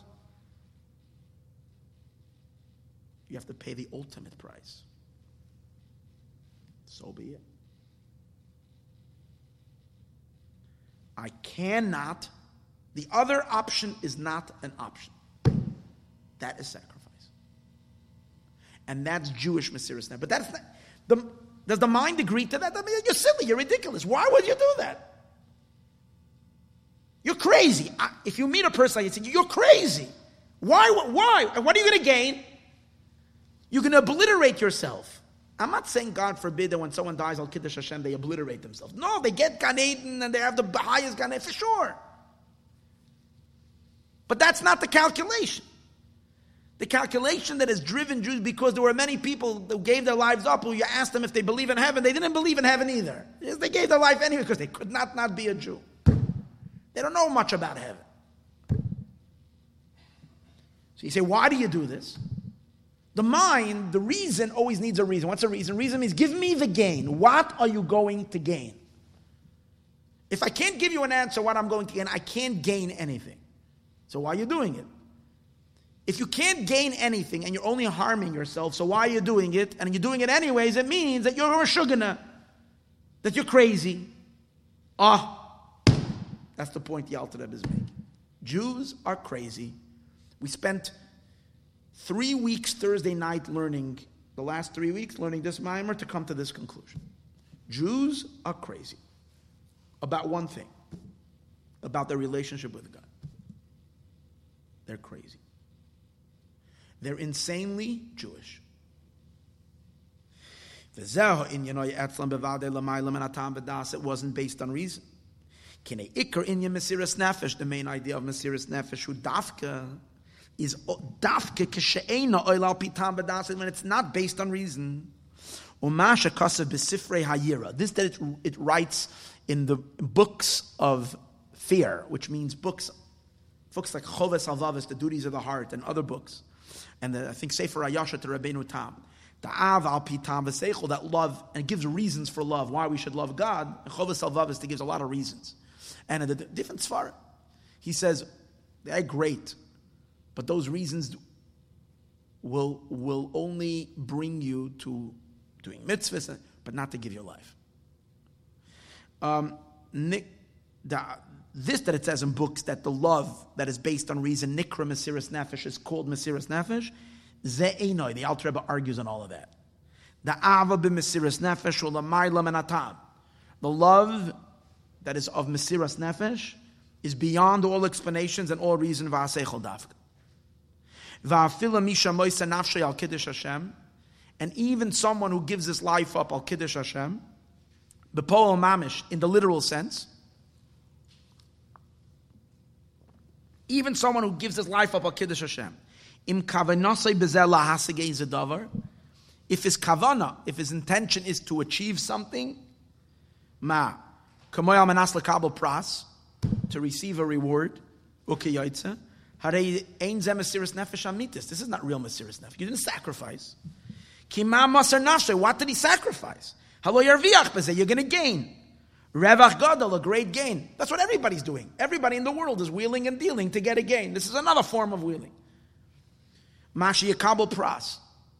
Hareza al derech mashal sheyimser adam nafshe kedei lamalas nafshe rav. If you give, if someone gives his life, puts his life in danger to make a lot of money, so you say, well, it's a Mesiras Nefesh yet. Mesiras Nefesh. I risked my life because money is very important to me. And I make a lot of money. Or or that they should become powerful. People who risk their reputation, they risk everything, and they run for president. And then they end up tsaris kahakta tsaris, you know, everybody. Uh, but it's worth it for them. You there's such an obsession to be famous and powerful. Is that a sacrifice? No, it's the ultimate. You, you're paying the price for an ultimate uh, gain. Even if a person literally gave his life, is not real Mesiras Nefesh. Hashem, by serving a God, ki ein yoiser yakar v'nichbad. That's because you want to achieve something better than what you have now. The kain, he he shekvar b'rtzenoisav. You're still into fulfilling your own desires. Ativiyim.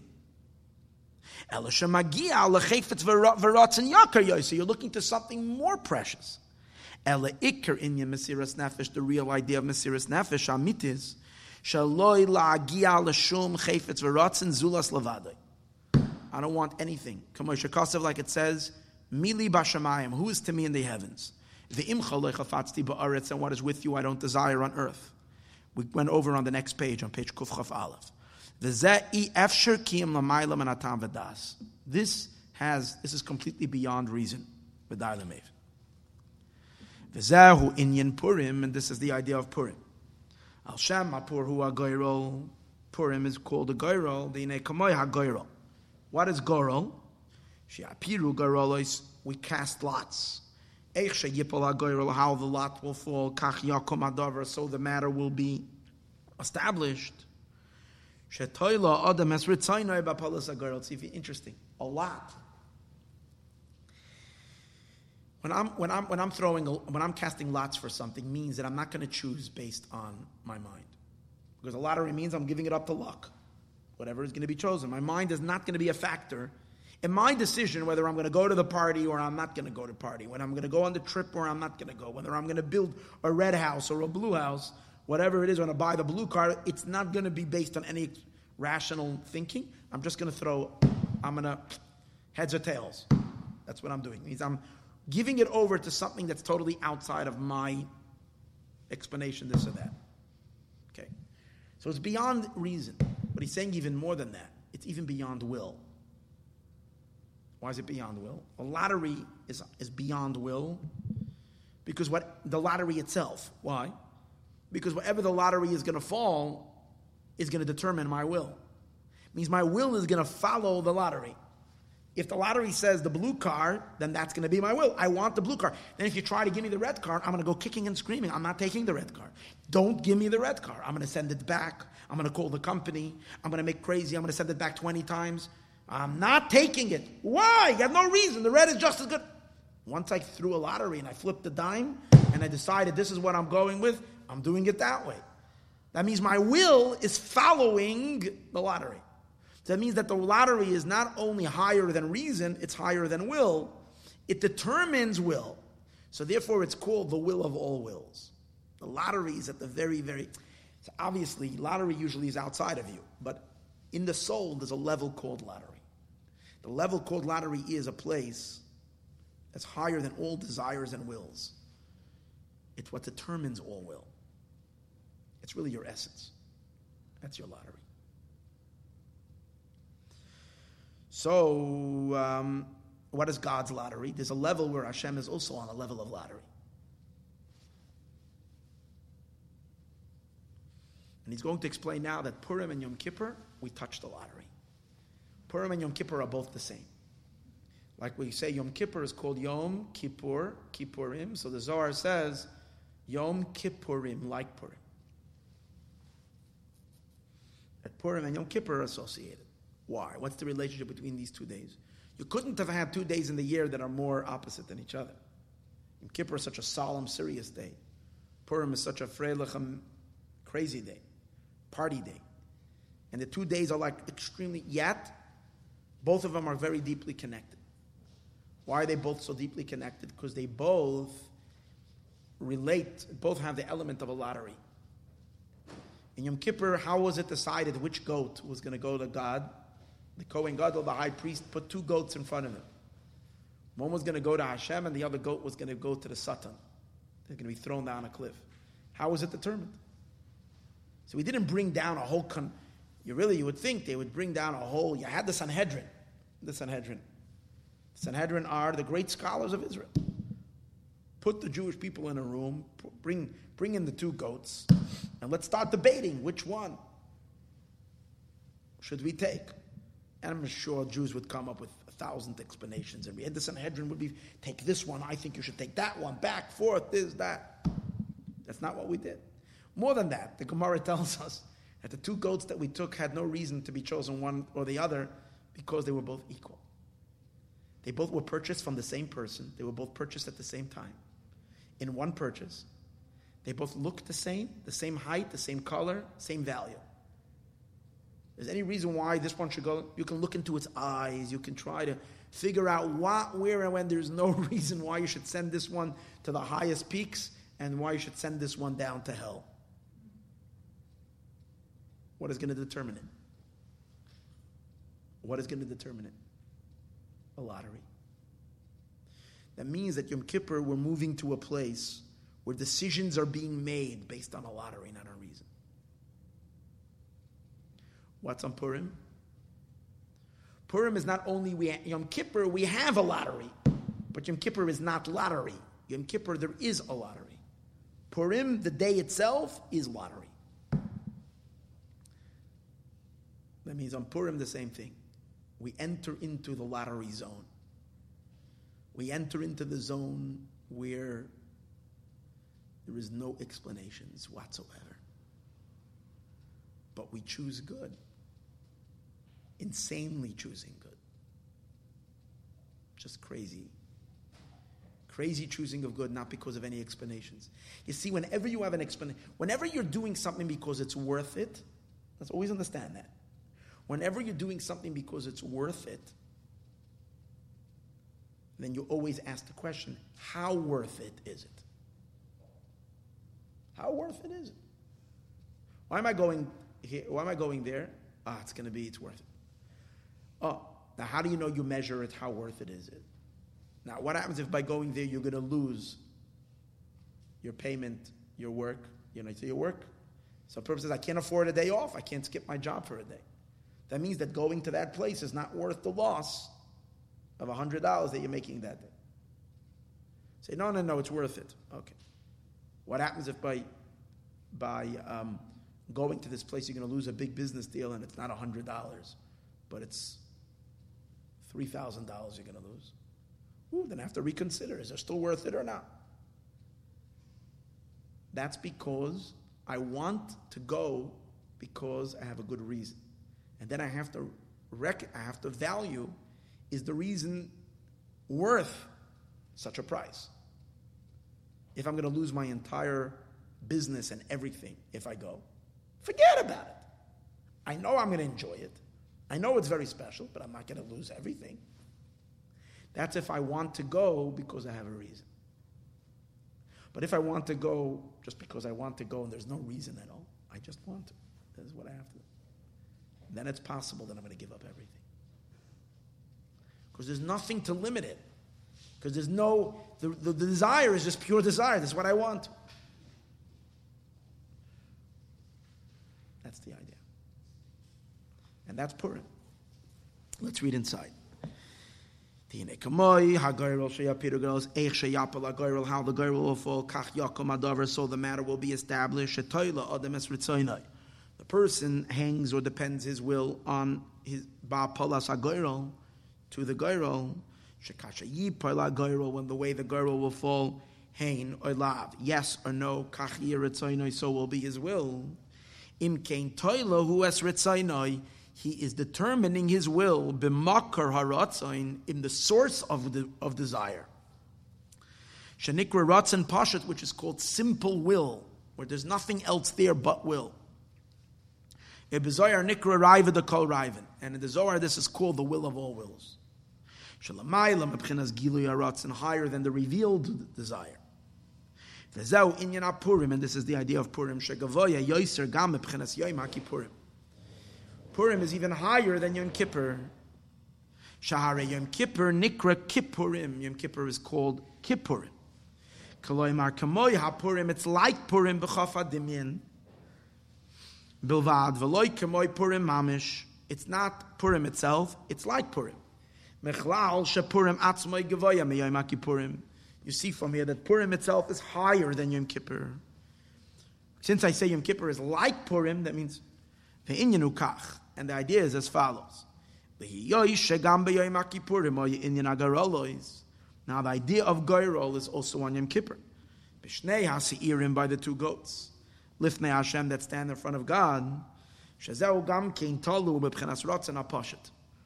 Over here too, Yom Kippur, we are relegating something to the simple will, makar kol which is the source of all desires, canal that we said earlier. So why is Yom Kippur not as great as Purim?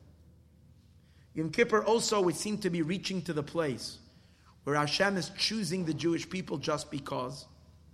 That's why we're going up to a place of lotteries, where we're not making any calculations. And why do we do that on Yom Kippur? Let's understand why we do that. Because based on reason, we just stand there and we're saying, Hashamnu Bagadnu. We all look at ourselves and we say, Gavald, I look ugly. We're standing in front of God and we say, We are ugly.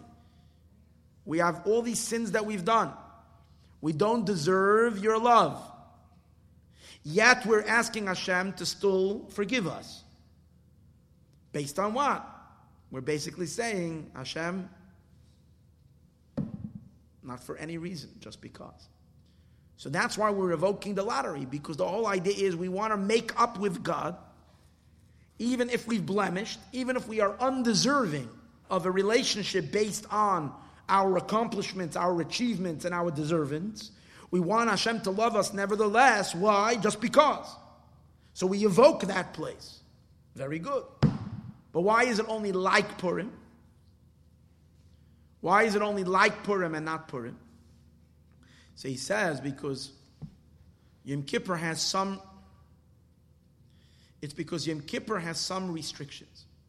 Even though on Yom Kippur we evoke this place where God loves us insanely without any explanations. But Yom Kippur has some limitations. Because who does God forgive on Yom Kippur? Those who do tshuva. If it would be totally, totally, totally without any reason whatsoever, does it really make a difference if who did tshuva, who didn't do tshuva? Make a difference. It just is. Tshuva, not tshuva. The fact that it's limited to those who do tshuva is a sign that there is still somewhat of a condition. Somewhat, which condition means somewhat of a reason. If you meet this criteria, then I love you without any reason. But I need, I need you to meet some criteria. Purim, the Jewish people didn't necessarily do tshuva.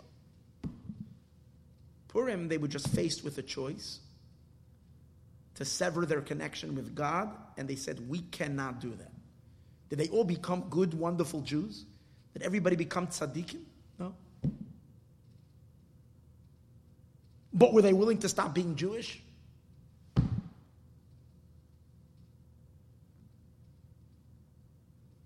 It's like the famous story of Yasser Laganov. Yasser was a thief in the city of Shpola. And um, a whole story. He broke into the church. Whole amazing story. And they caught him. And then they later gave him a choice. You know, the church, they caught him, and a Jew, a Jew coming to steal from the church. So they gave him the choice that he can either they'll kill him, they'll burn him in a fire. They actually put a big, big, big, big, big, big tub of tar. And they had the tar burning for three days, boiling hot. And they told him that putting him in, he's going to burn in the worst painful death. But he has a choice. If he's willing to shmat himself, if he's willing to um,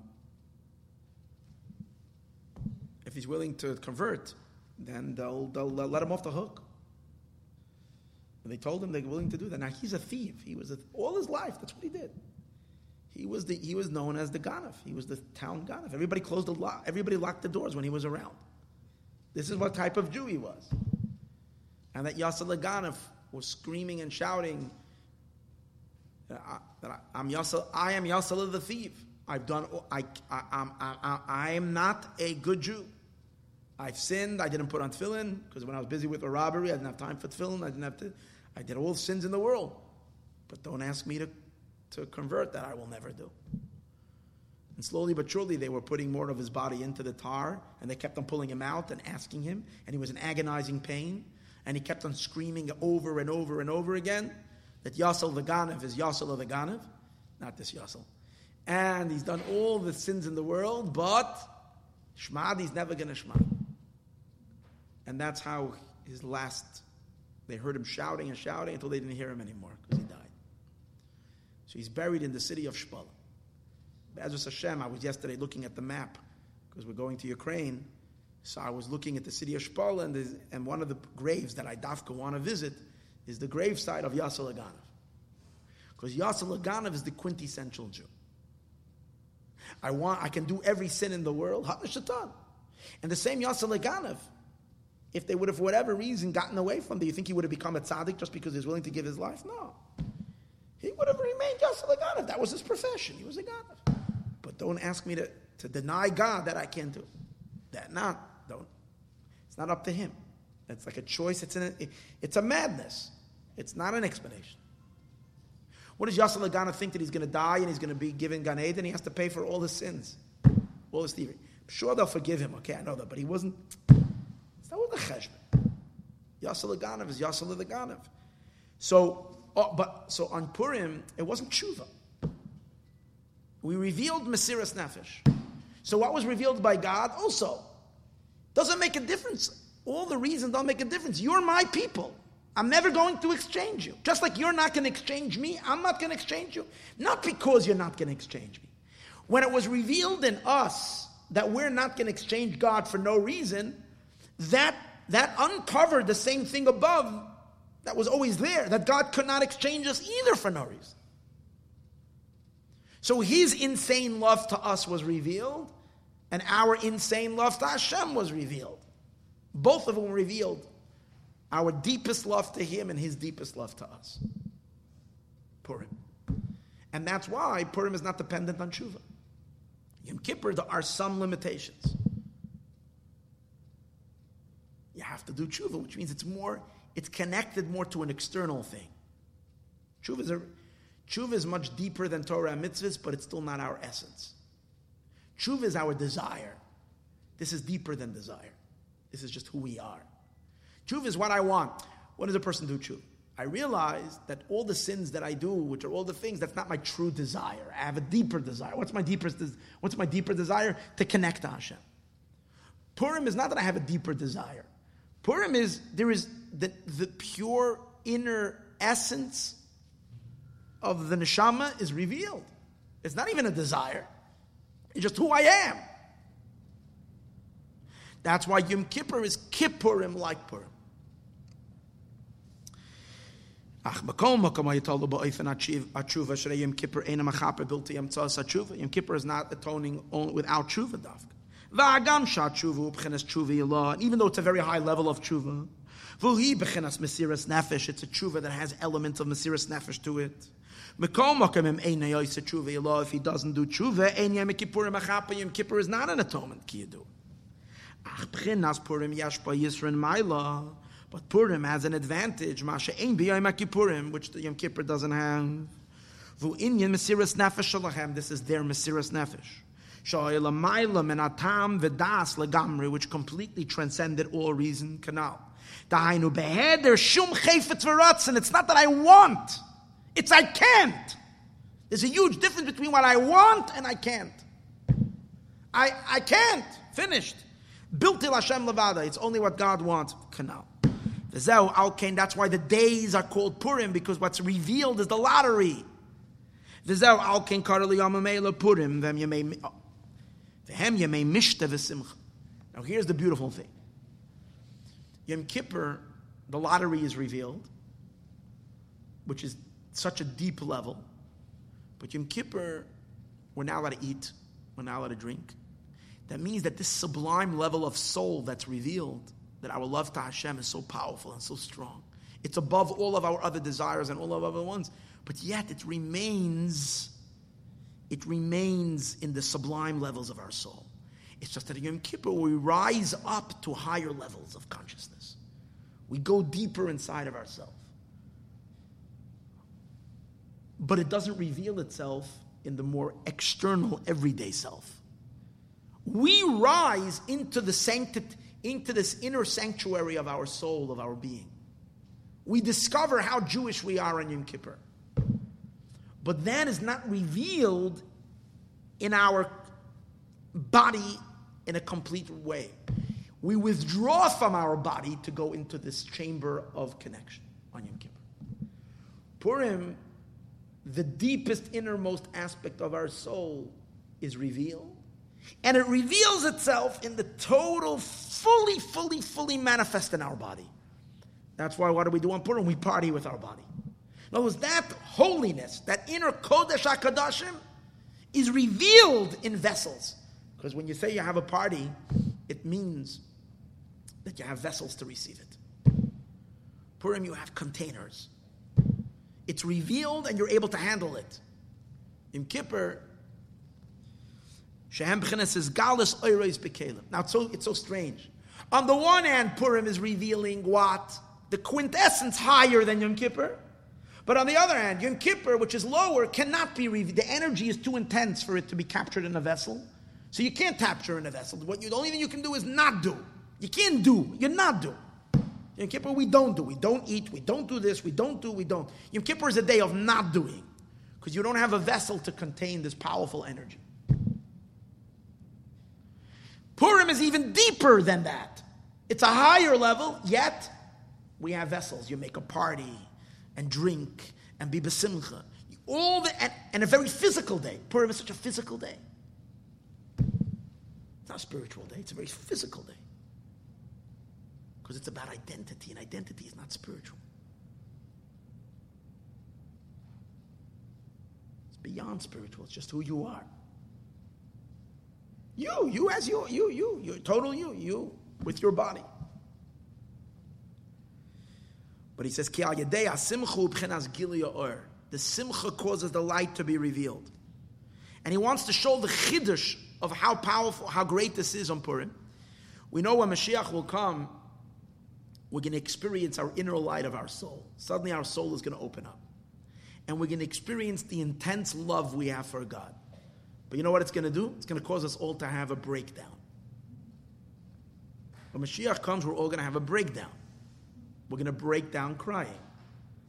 Everybody's going to cry.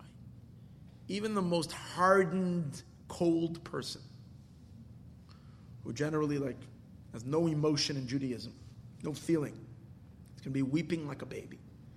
Because he himself is not going to understand how intense his love for God is. And he's not going to have any, any, any vessels to hold it. So when you can't hold something, you cry. When your brain can't hold something, it's too intense. Tears are when the brain contracts very strongly and it gives out the juice. There's a contraction. There's like it can't handle it. That's where tears come. That's why there's tears of immense joy, you cry, and tears of immense pain. When Mashiach will come, there's going to be such revelation of love to God that we won't handle it and joy that we're just going to cry. With tears, we're going to come. The light will not be able to settle in a vessel with crying we will come, with tears, a canal. Aval b'purim, Purim we don't cry. Shezachu l'mayla yasera, we, we merit it even higher. V'hu b'chinas mesiras nefesh amiti. We had real mesiras nefesh. What kind of mesiras nefesh? Mesiras nefesh that's not coming because of any desire. Mesiras nefesh that's coming because of who we are. That true, and we were willing to give up everything. There was, it wasn't like we were looking for something. There's nothing to, nothing to gain, nothing to look for. Soif. We were cleaving to the essence of the orein soif. Then, guess what? Purim, we don't cry because we're able to handle it in a vessel. On Purim, we have we touch God's essence, and yet we have the containers. Say, wait, it doesn't make any sense. If it's higher even than Yom Kippur, if it's even then we're sure we shouldn't have vessels. And the answer is this that we say that God is not vessel, vesselable. This that we say that God is not calable. This that we say that he's that he's uncontainable in any vessels, that's only his light. But he himself can do whatever he wants. If he wants to contain him, be contained in a vessel, he can be contained in a vessel. Because God has no limitations at all. His light is limited. What's his light limited in?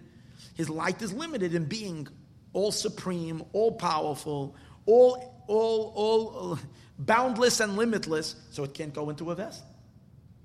The light of Hashem, his emanation, is super, is infinite, and by being infinite, it can't be contained in finite vessels. But God Himself, can you put that restriction on God that He's too infinite and therefore He can't be in a vessel? God can do whatever He wants. Since Purim is God Himself, not His light, so that's why we're able to take it in the vessel. Yom Kippur is Hashem's light. It can't, it can't go in a vessel. But Purim is even deeper.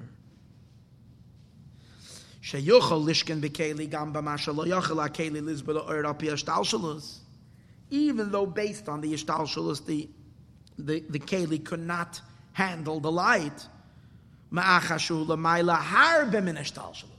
since this is not, see, there, there's three levels. There is light that's ishtalshalus, that means an energy that is meant to fit a vessel. A certain energy that is meant to go into container. Like this water can go into the cup.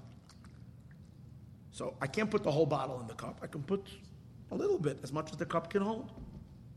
Now, if I have this cup, it's a bigger cup. So I can put more water into this cup because a larger cup than this cup.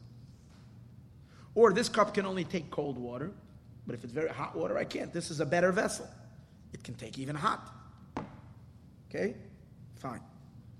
So above, it's the same thing. There is energies that go into certain vessels. Then there is like this lava that is so burning hot that the hot cup is not going to help me. Going to burn up. everything. there's no vessel for it. So when there is divine lava, no one can handle it. You can't take it in a vessel. Fine.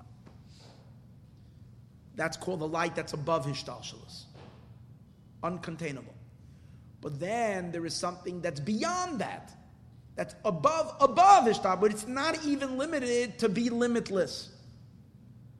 That can go in a vessel, not because a vessel could contain it, but because he can do whatever he wants, and therefore he can allow himself to be contained. That's what he's saying. The chiddush of Purim is. Purim can be the impossible. Purim is a day of absolute absurdity. It's an absurd day. And that's why we're all absurd on Purim. It's, everything about Purim is contradictions. It's a totally absurd day.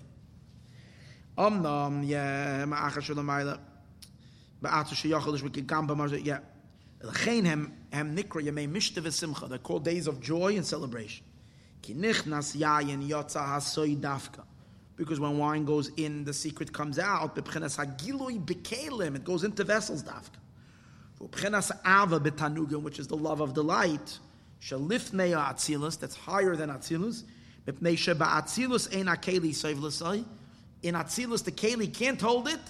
But Dafka in the physical world, it does reveal itself on Purim because the because so the light because the light has no definitions at all because because it's deeper than light. That's the idea. But now, Haman, that's the miracle of Purim. Haman, however, first attempted to get up to this very, very, very powerful level called lottery. And from there, Haman wanted to tip the scales in his favor.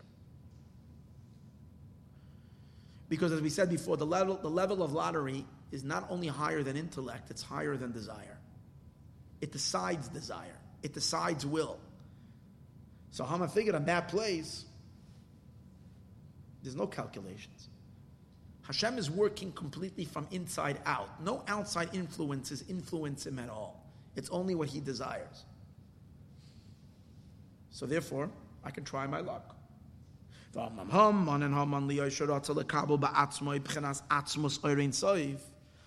Because he wanted to receive the essence of the oirin soiv shenikra raiva, the kol raiva, which is called the will of all wills. With steam the kol steaming and the hidden of all hidden. You see, Haman knew that in the realms of logic, as I said earlier, he stands no chance. Haman also knew that in the realms of will, he also stands no chance. Because Hashem had already expressed his will in, in, when, when Hashem gave the Torah. What did Hashem express his will? That he wants Torah, he wants holiness, and he doesn't want klipa. So on the level of will, Hashem also made his decision. So where does Haman have to go if he wants to switch around the whole thing?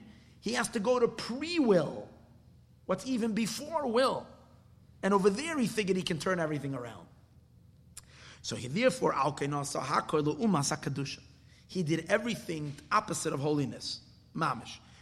Opposite over here means he mimicked, he mimicked holiness. He went and he cast a lot. Who are Goyra Lifnei Haman? This is the lottery in front of Haman Kaloimar. He, he, he, he raised himself up with tremendous chutzpah. And it's nasus yisera, which means with extra um, elevation. As it says by the nations, in if you will rise like an eagle. The Inyan Agba and the idea of this rising, this rising was also above reason and above, above, above intellect. The Gam Lamailam and Aratzen. In other words, does Haman have any, any, any explanation of how we can get to this place? Plain chutzpah. Also beyond all reason. Gam. That's why he also cast the lots. Al. Meaning, I'm not deciding. I'm not looking for a good day. He's not considering any calculations. He's going to leave it up to something totally beyond his control. Totally. Haratzon.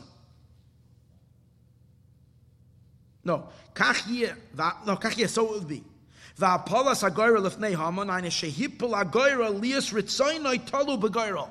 his will should be dependent on the gorel, hoping that just like the gorel is going to influence his will, that he will go along the gorel, he hoped also that he will cast lots, and God's will will follow where the lot goes, and the lot should fall in his favor.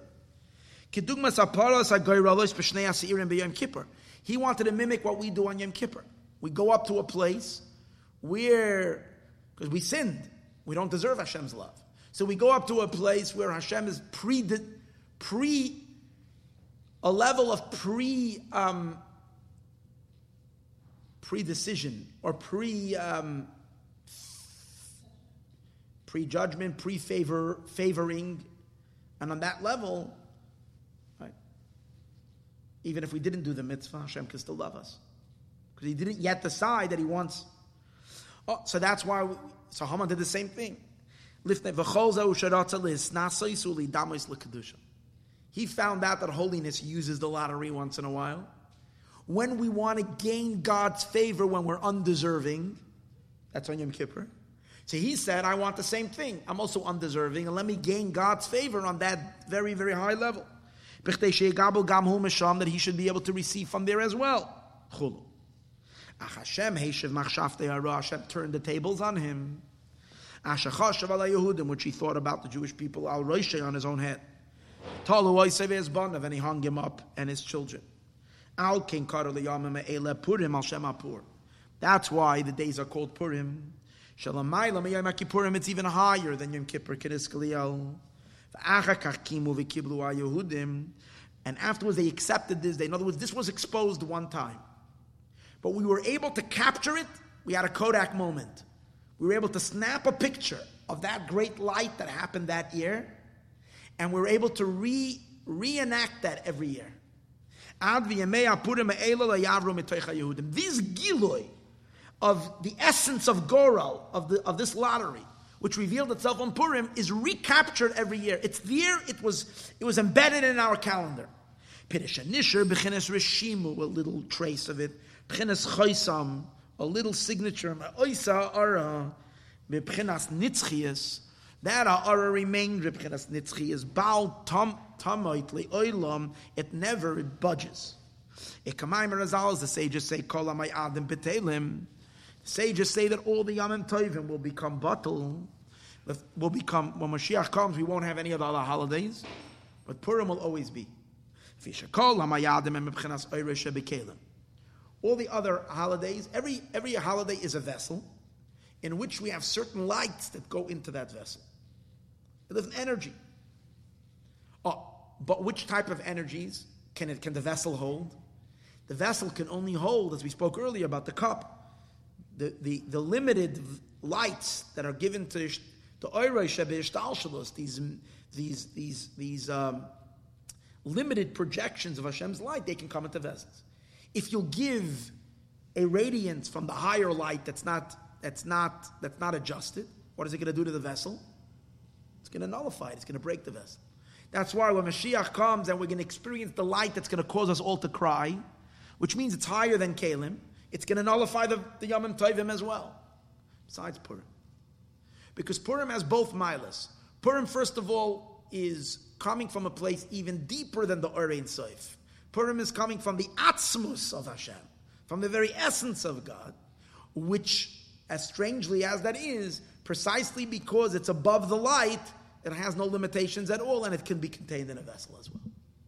So Purim, we have both Gashmiistic containers to hold something that is above Bli There is Gavul, there's believable, and there is above believable.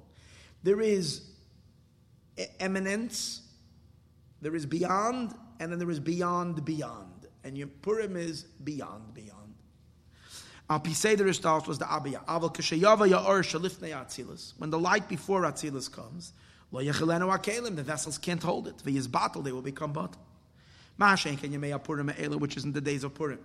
Days of rejoicing, Bam Yagia or Bikeli, the light can come into a Keli, Gam Mipchinas Oisei Ha'or Shalifne Kol Also from that light that's before all the Ishtalshalas. Ukanal Atam, because it's coming from the Pnimius of that light.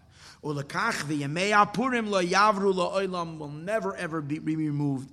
V'gam lo asid lava, even in the days of Mashiach. V'zichram la Yosef mizaram lamevin. And their remembrance will never depart from their children, and it is enough to those who understand.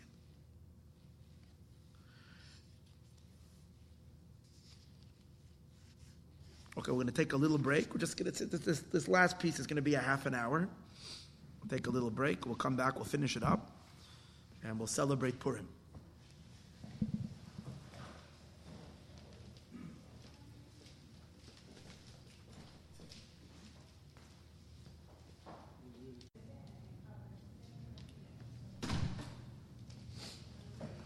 Okay, so we continue over here now. The last sif.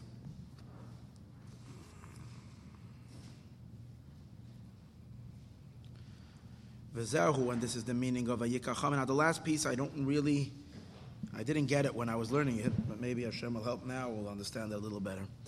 V'zehu, and this is the meaning of a yikacham and esalavush v'esalasus. Haman took the garment and he took the horse. Pirish al yedei b'chinas Haman dafka, dafka through Haman nimshach b'chinas levush malchus. This is what drew down this garment asher lavish by Amelech, v'sus asher alav Amelech. He was the one who brought down the garment that the king wore, and he was the one who brought the horse, and he, was the one who ultimately got it to Mordechai. How, how does this work? What does it have to do with Haman that he should do this? This is the idea what the sages say. Haman min minayin. Haman, where do we find Haman in the Torah?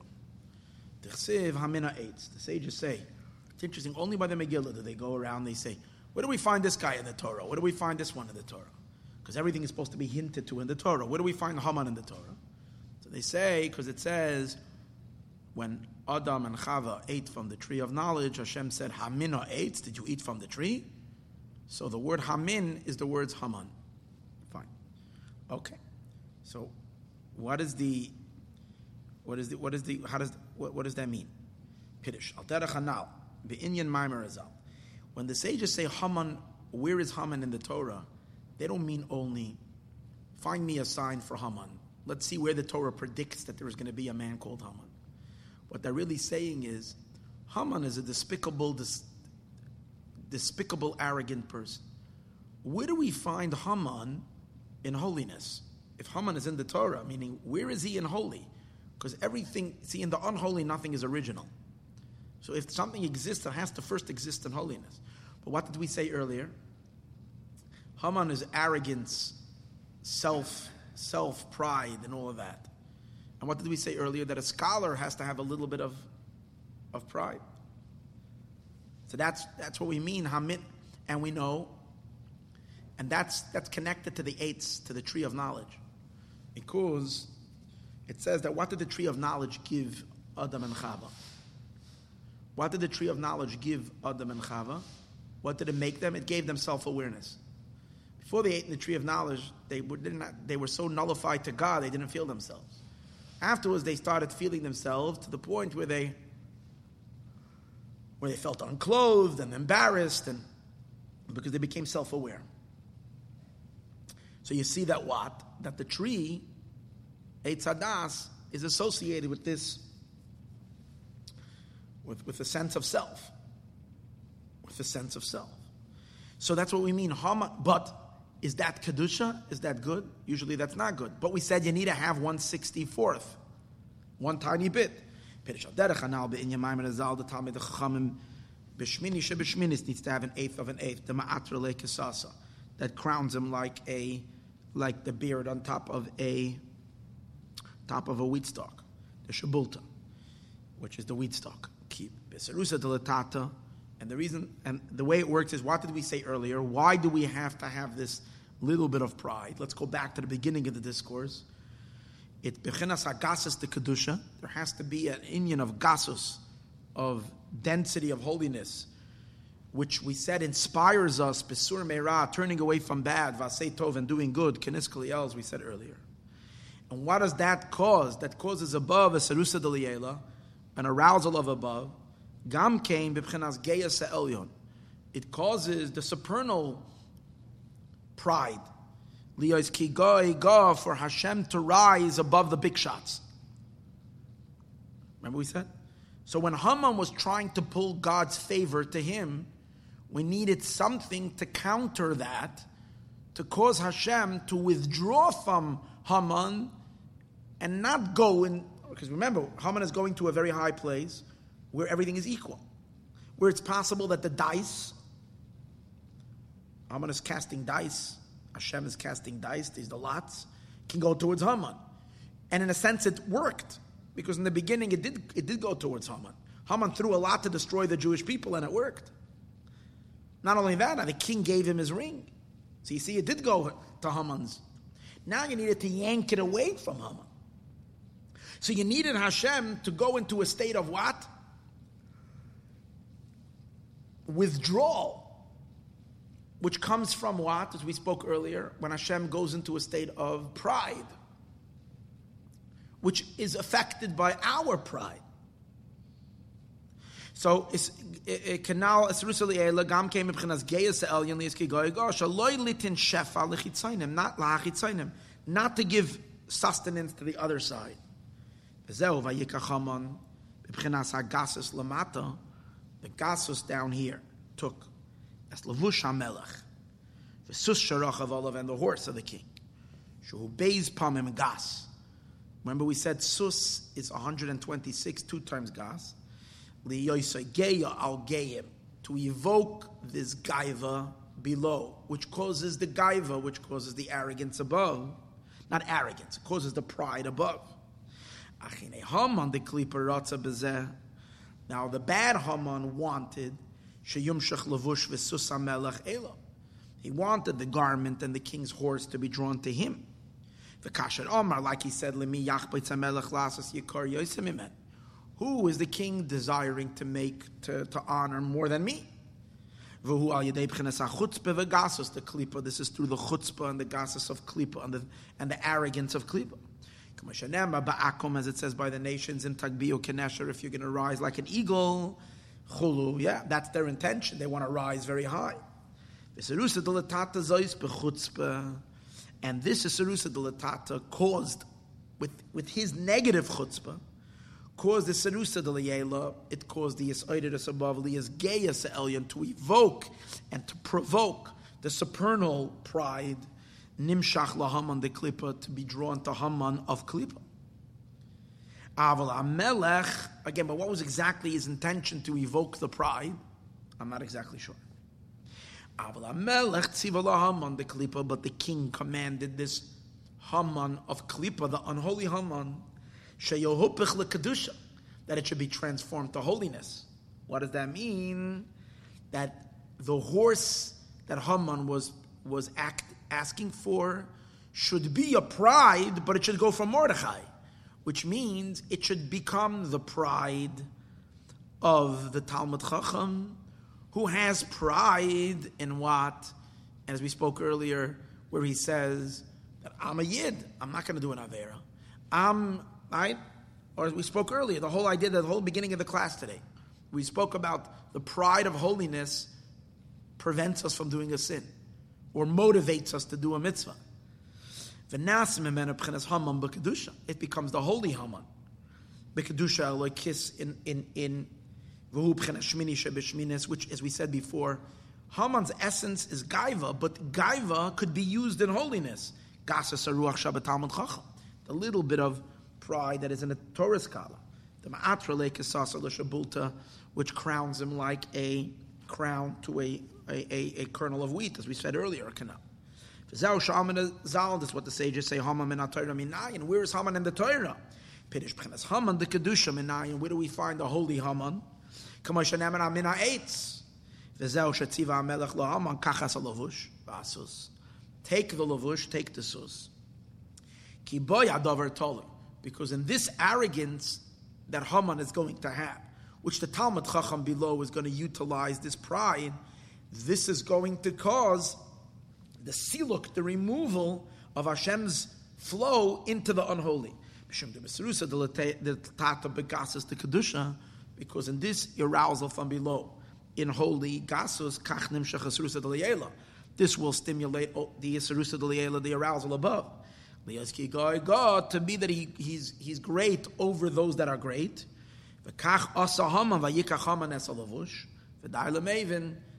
And it is enough to those who understand. With this idea, we'll understand the teaching of the Zohar. Where the Zohar said this, the Kadaskafia Sitra Achra, when the other side is subdued. The glory of God rises above. What is the meaning of subduing the other side?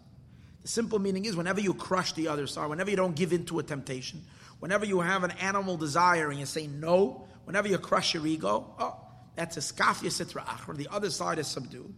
The glory of God rises in all worlds. Fine. But here's a deeper meaning.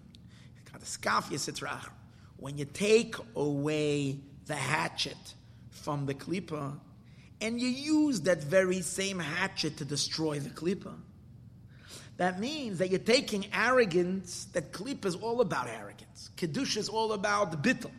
Klippa is about arrogance. But you're taking the arrogance from the Klippa and you're using it for holy arrogance, for holy pride. That causes God's glory to rise. And when Hashem's glory rises, Hashem becomes important in his own eyes. And he says, I don't want to give life to that which is antithetical to me. Is kaf yisitra. The sitra achra is subdued because of the holy pride. Kamashakasa Lava has stated in, in, about Mashiach, Ubo and and and they will run b'marei surim in the cleft of rocks. Hashem because of the fear and dread of God. Vadar goinai. With this istalik yikar the kutriberichu God's glory rises. This roimamus, this elevation, rises into himself. Where Hashem doesn't want to give to that which is undeserving. It retracts upward. Because if you let the light run its natural course, which is to flow everywhere because Hashem is humble. Then then the light would go down below ad ein shear without an end, and even even in chas on the other side. But because it is retracted above,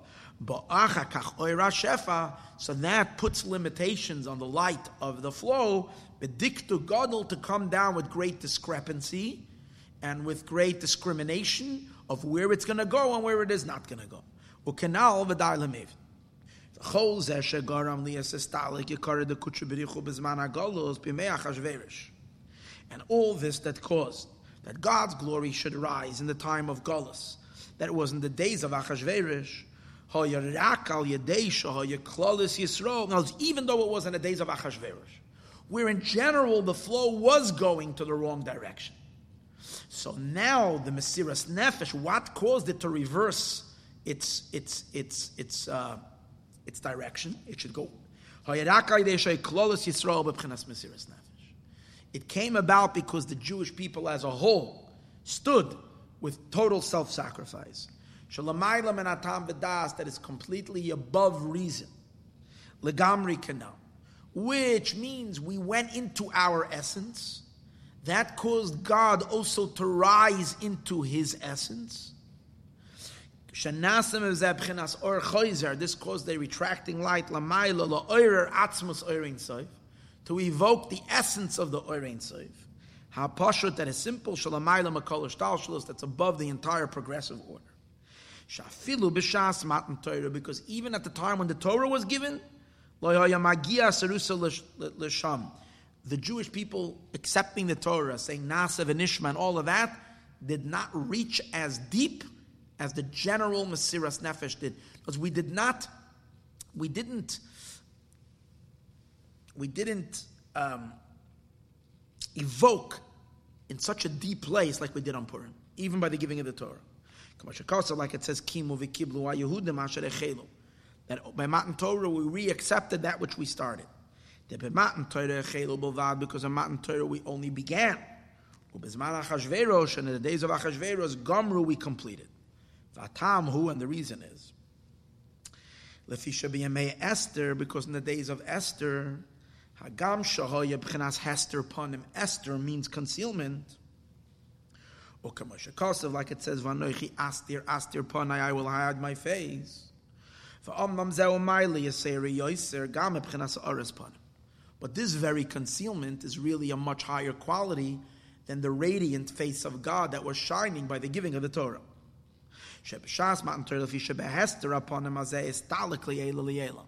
Because in this concealment, he went back deep, deep, deep inside himself.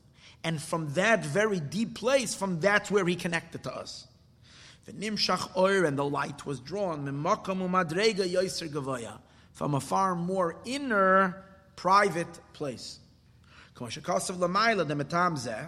As we said earlier, that for this reason, Yashim Yisran Maila Bepurim, there is a quality to Purim, Masha'im B'yom Kippurim because Yom Kippur is from a deep place, but not as deep as Purim is.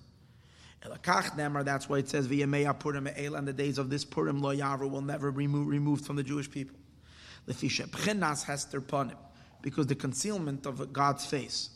Al Mesiras Nefesh that came through our Mesiras Nefesh, that we rose into our deepest point of self, causing God to rise into His deepest point of self is stronger and greater than the radiant of the face. That's why God's name is not mentioned in the entire Megillah. It says only the king, which is referring to God. Shemoiro because this is indicative on the essence of Hashem, not on any of his projections. Hapashut, that is simple. The mufshat is removed mikol shame from any name. A kamaimer, as it says, ant memala kol shman, you fill all names. So you fill all names, but that's a filling. But then there is you yourself, as you are above all names. And that's what the Megillah is. It's only the Melech himself. It's only God's essence, not any expressions. But precisely from that very deep and innermost place is where Hashem connected to us. Ella, Nikra HaMelech Stam, it's called simple Melech, Beloshin stimus, just Mishum she'ena yedua mi, who wouldn't even know who he is, just a king. Ubchinas Esther shu inyan Hester panim. Yeah, goes along with Esther being his queen, because Esther means hidden continents. Harehu gam came b'chinas oir It's also this very concealed and hidden light, but it has a little revelation. Elo sheyesh gam kin chut shel chesed. It has a little bit of a thread of kindness, which means a little revelation, because total concealment is not either good. It's a concealment which brought very went in very high, but at the same time, Esther involves, because the sages say that Esther, there is, a, there is a statement from our sages that Esther was green, which means simply it means olive toned, but which means, and simply the Gemara wants to say she wasn't that beautiful, but she had a special thread of charm that she had. That, that's what made her as attractive as she was. So the deeper meaning is that Esther is concealment, but there is a mix of a little revelation. Esther so she was green with v'dailamev. What he wants with this last idea, that Esther is concealment, but yet a little revelation, as opposed to the Hamelech, which is total, the king without any description. What exactly he wants in this whole entire last piece to connect it to everything we learned before, I don't know, which is a proof that I don't understand this entire maimer. Thank you for being over here and learning with me a discourse that I have no idea what we learned the last three weeks. Thank you.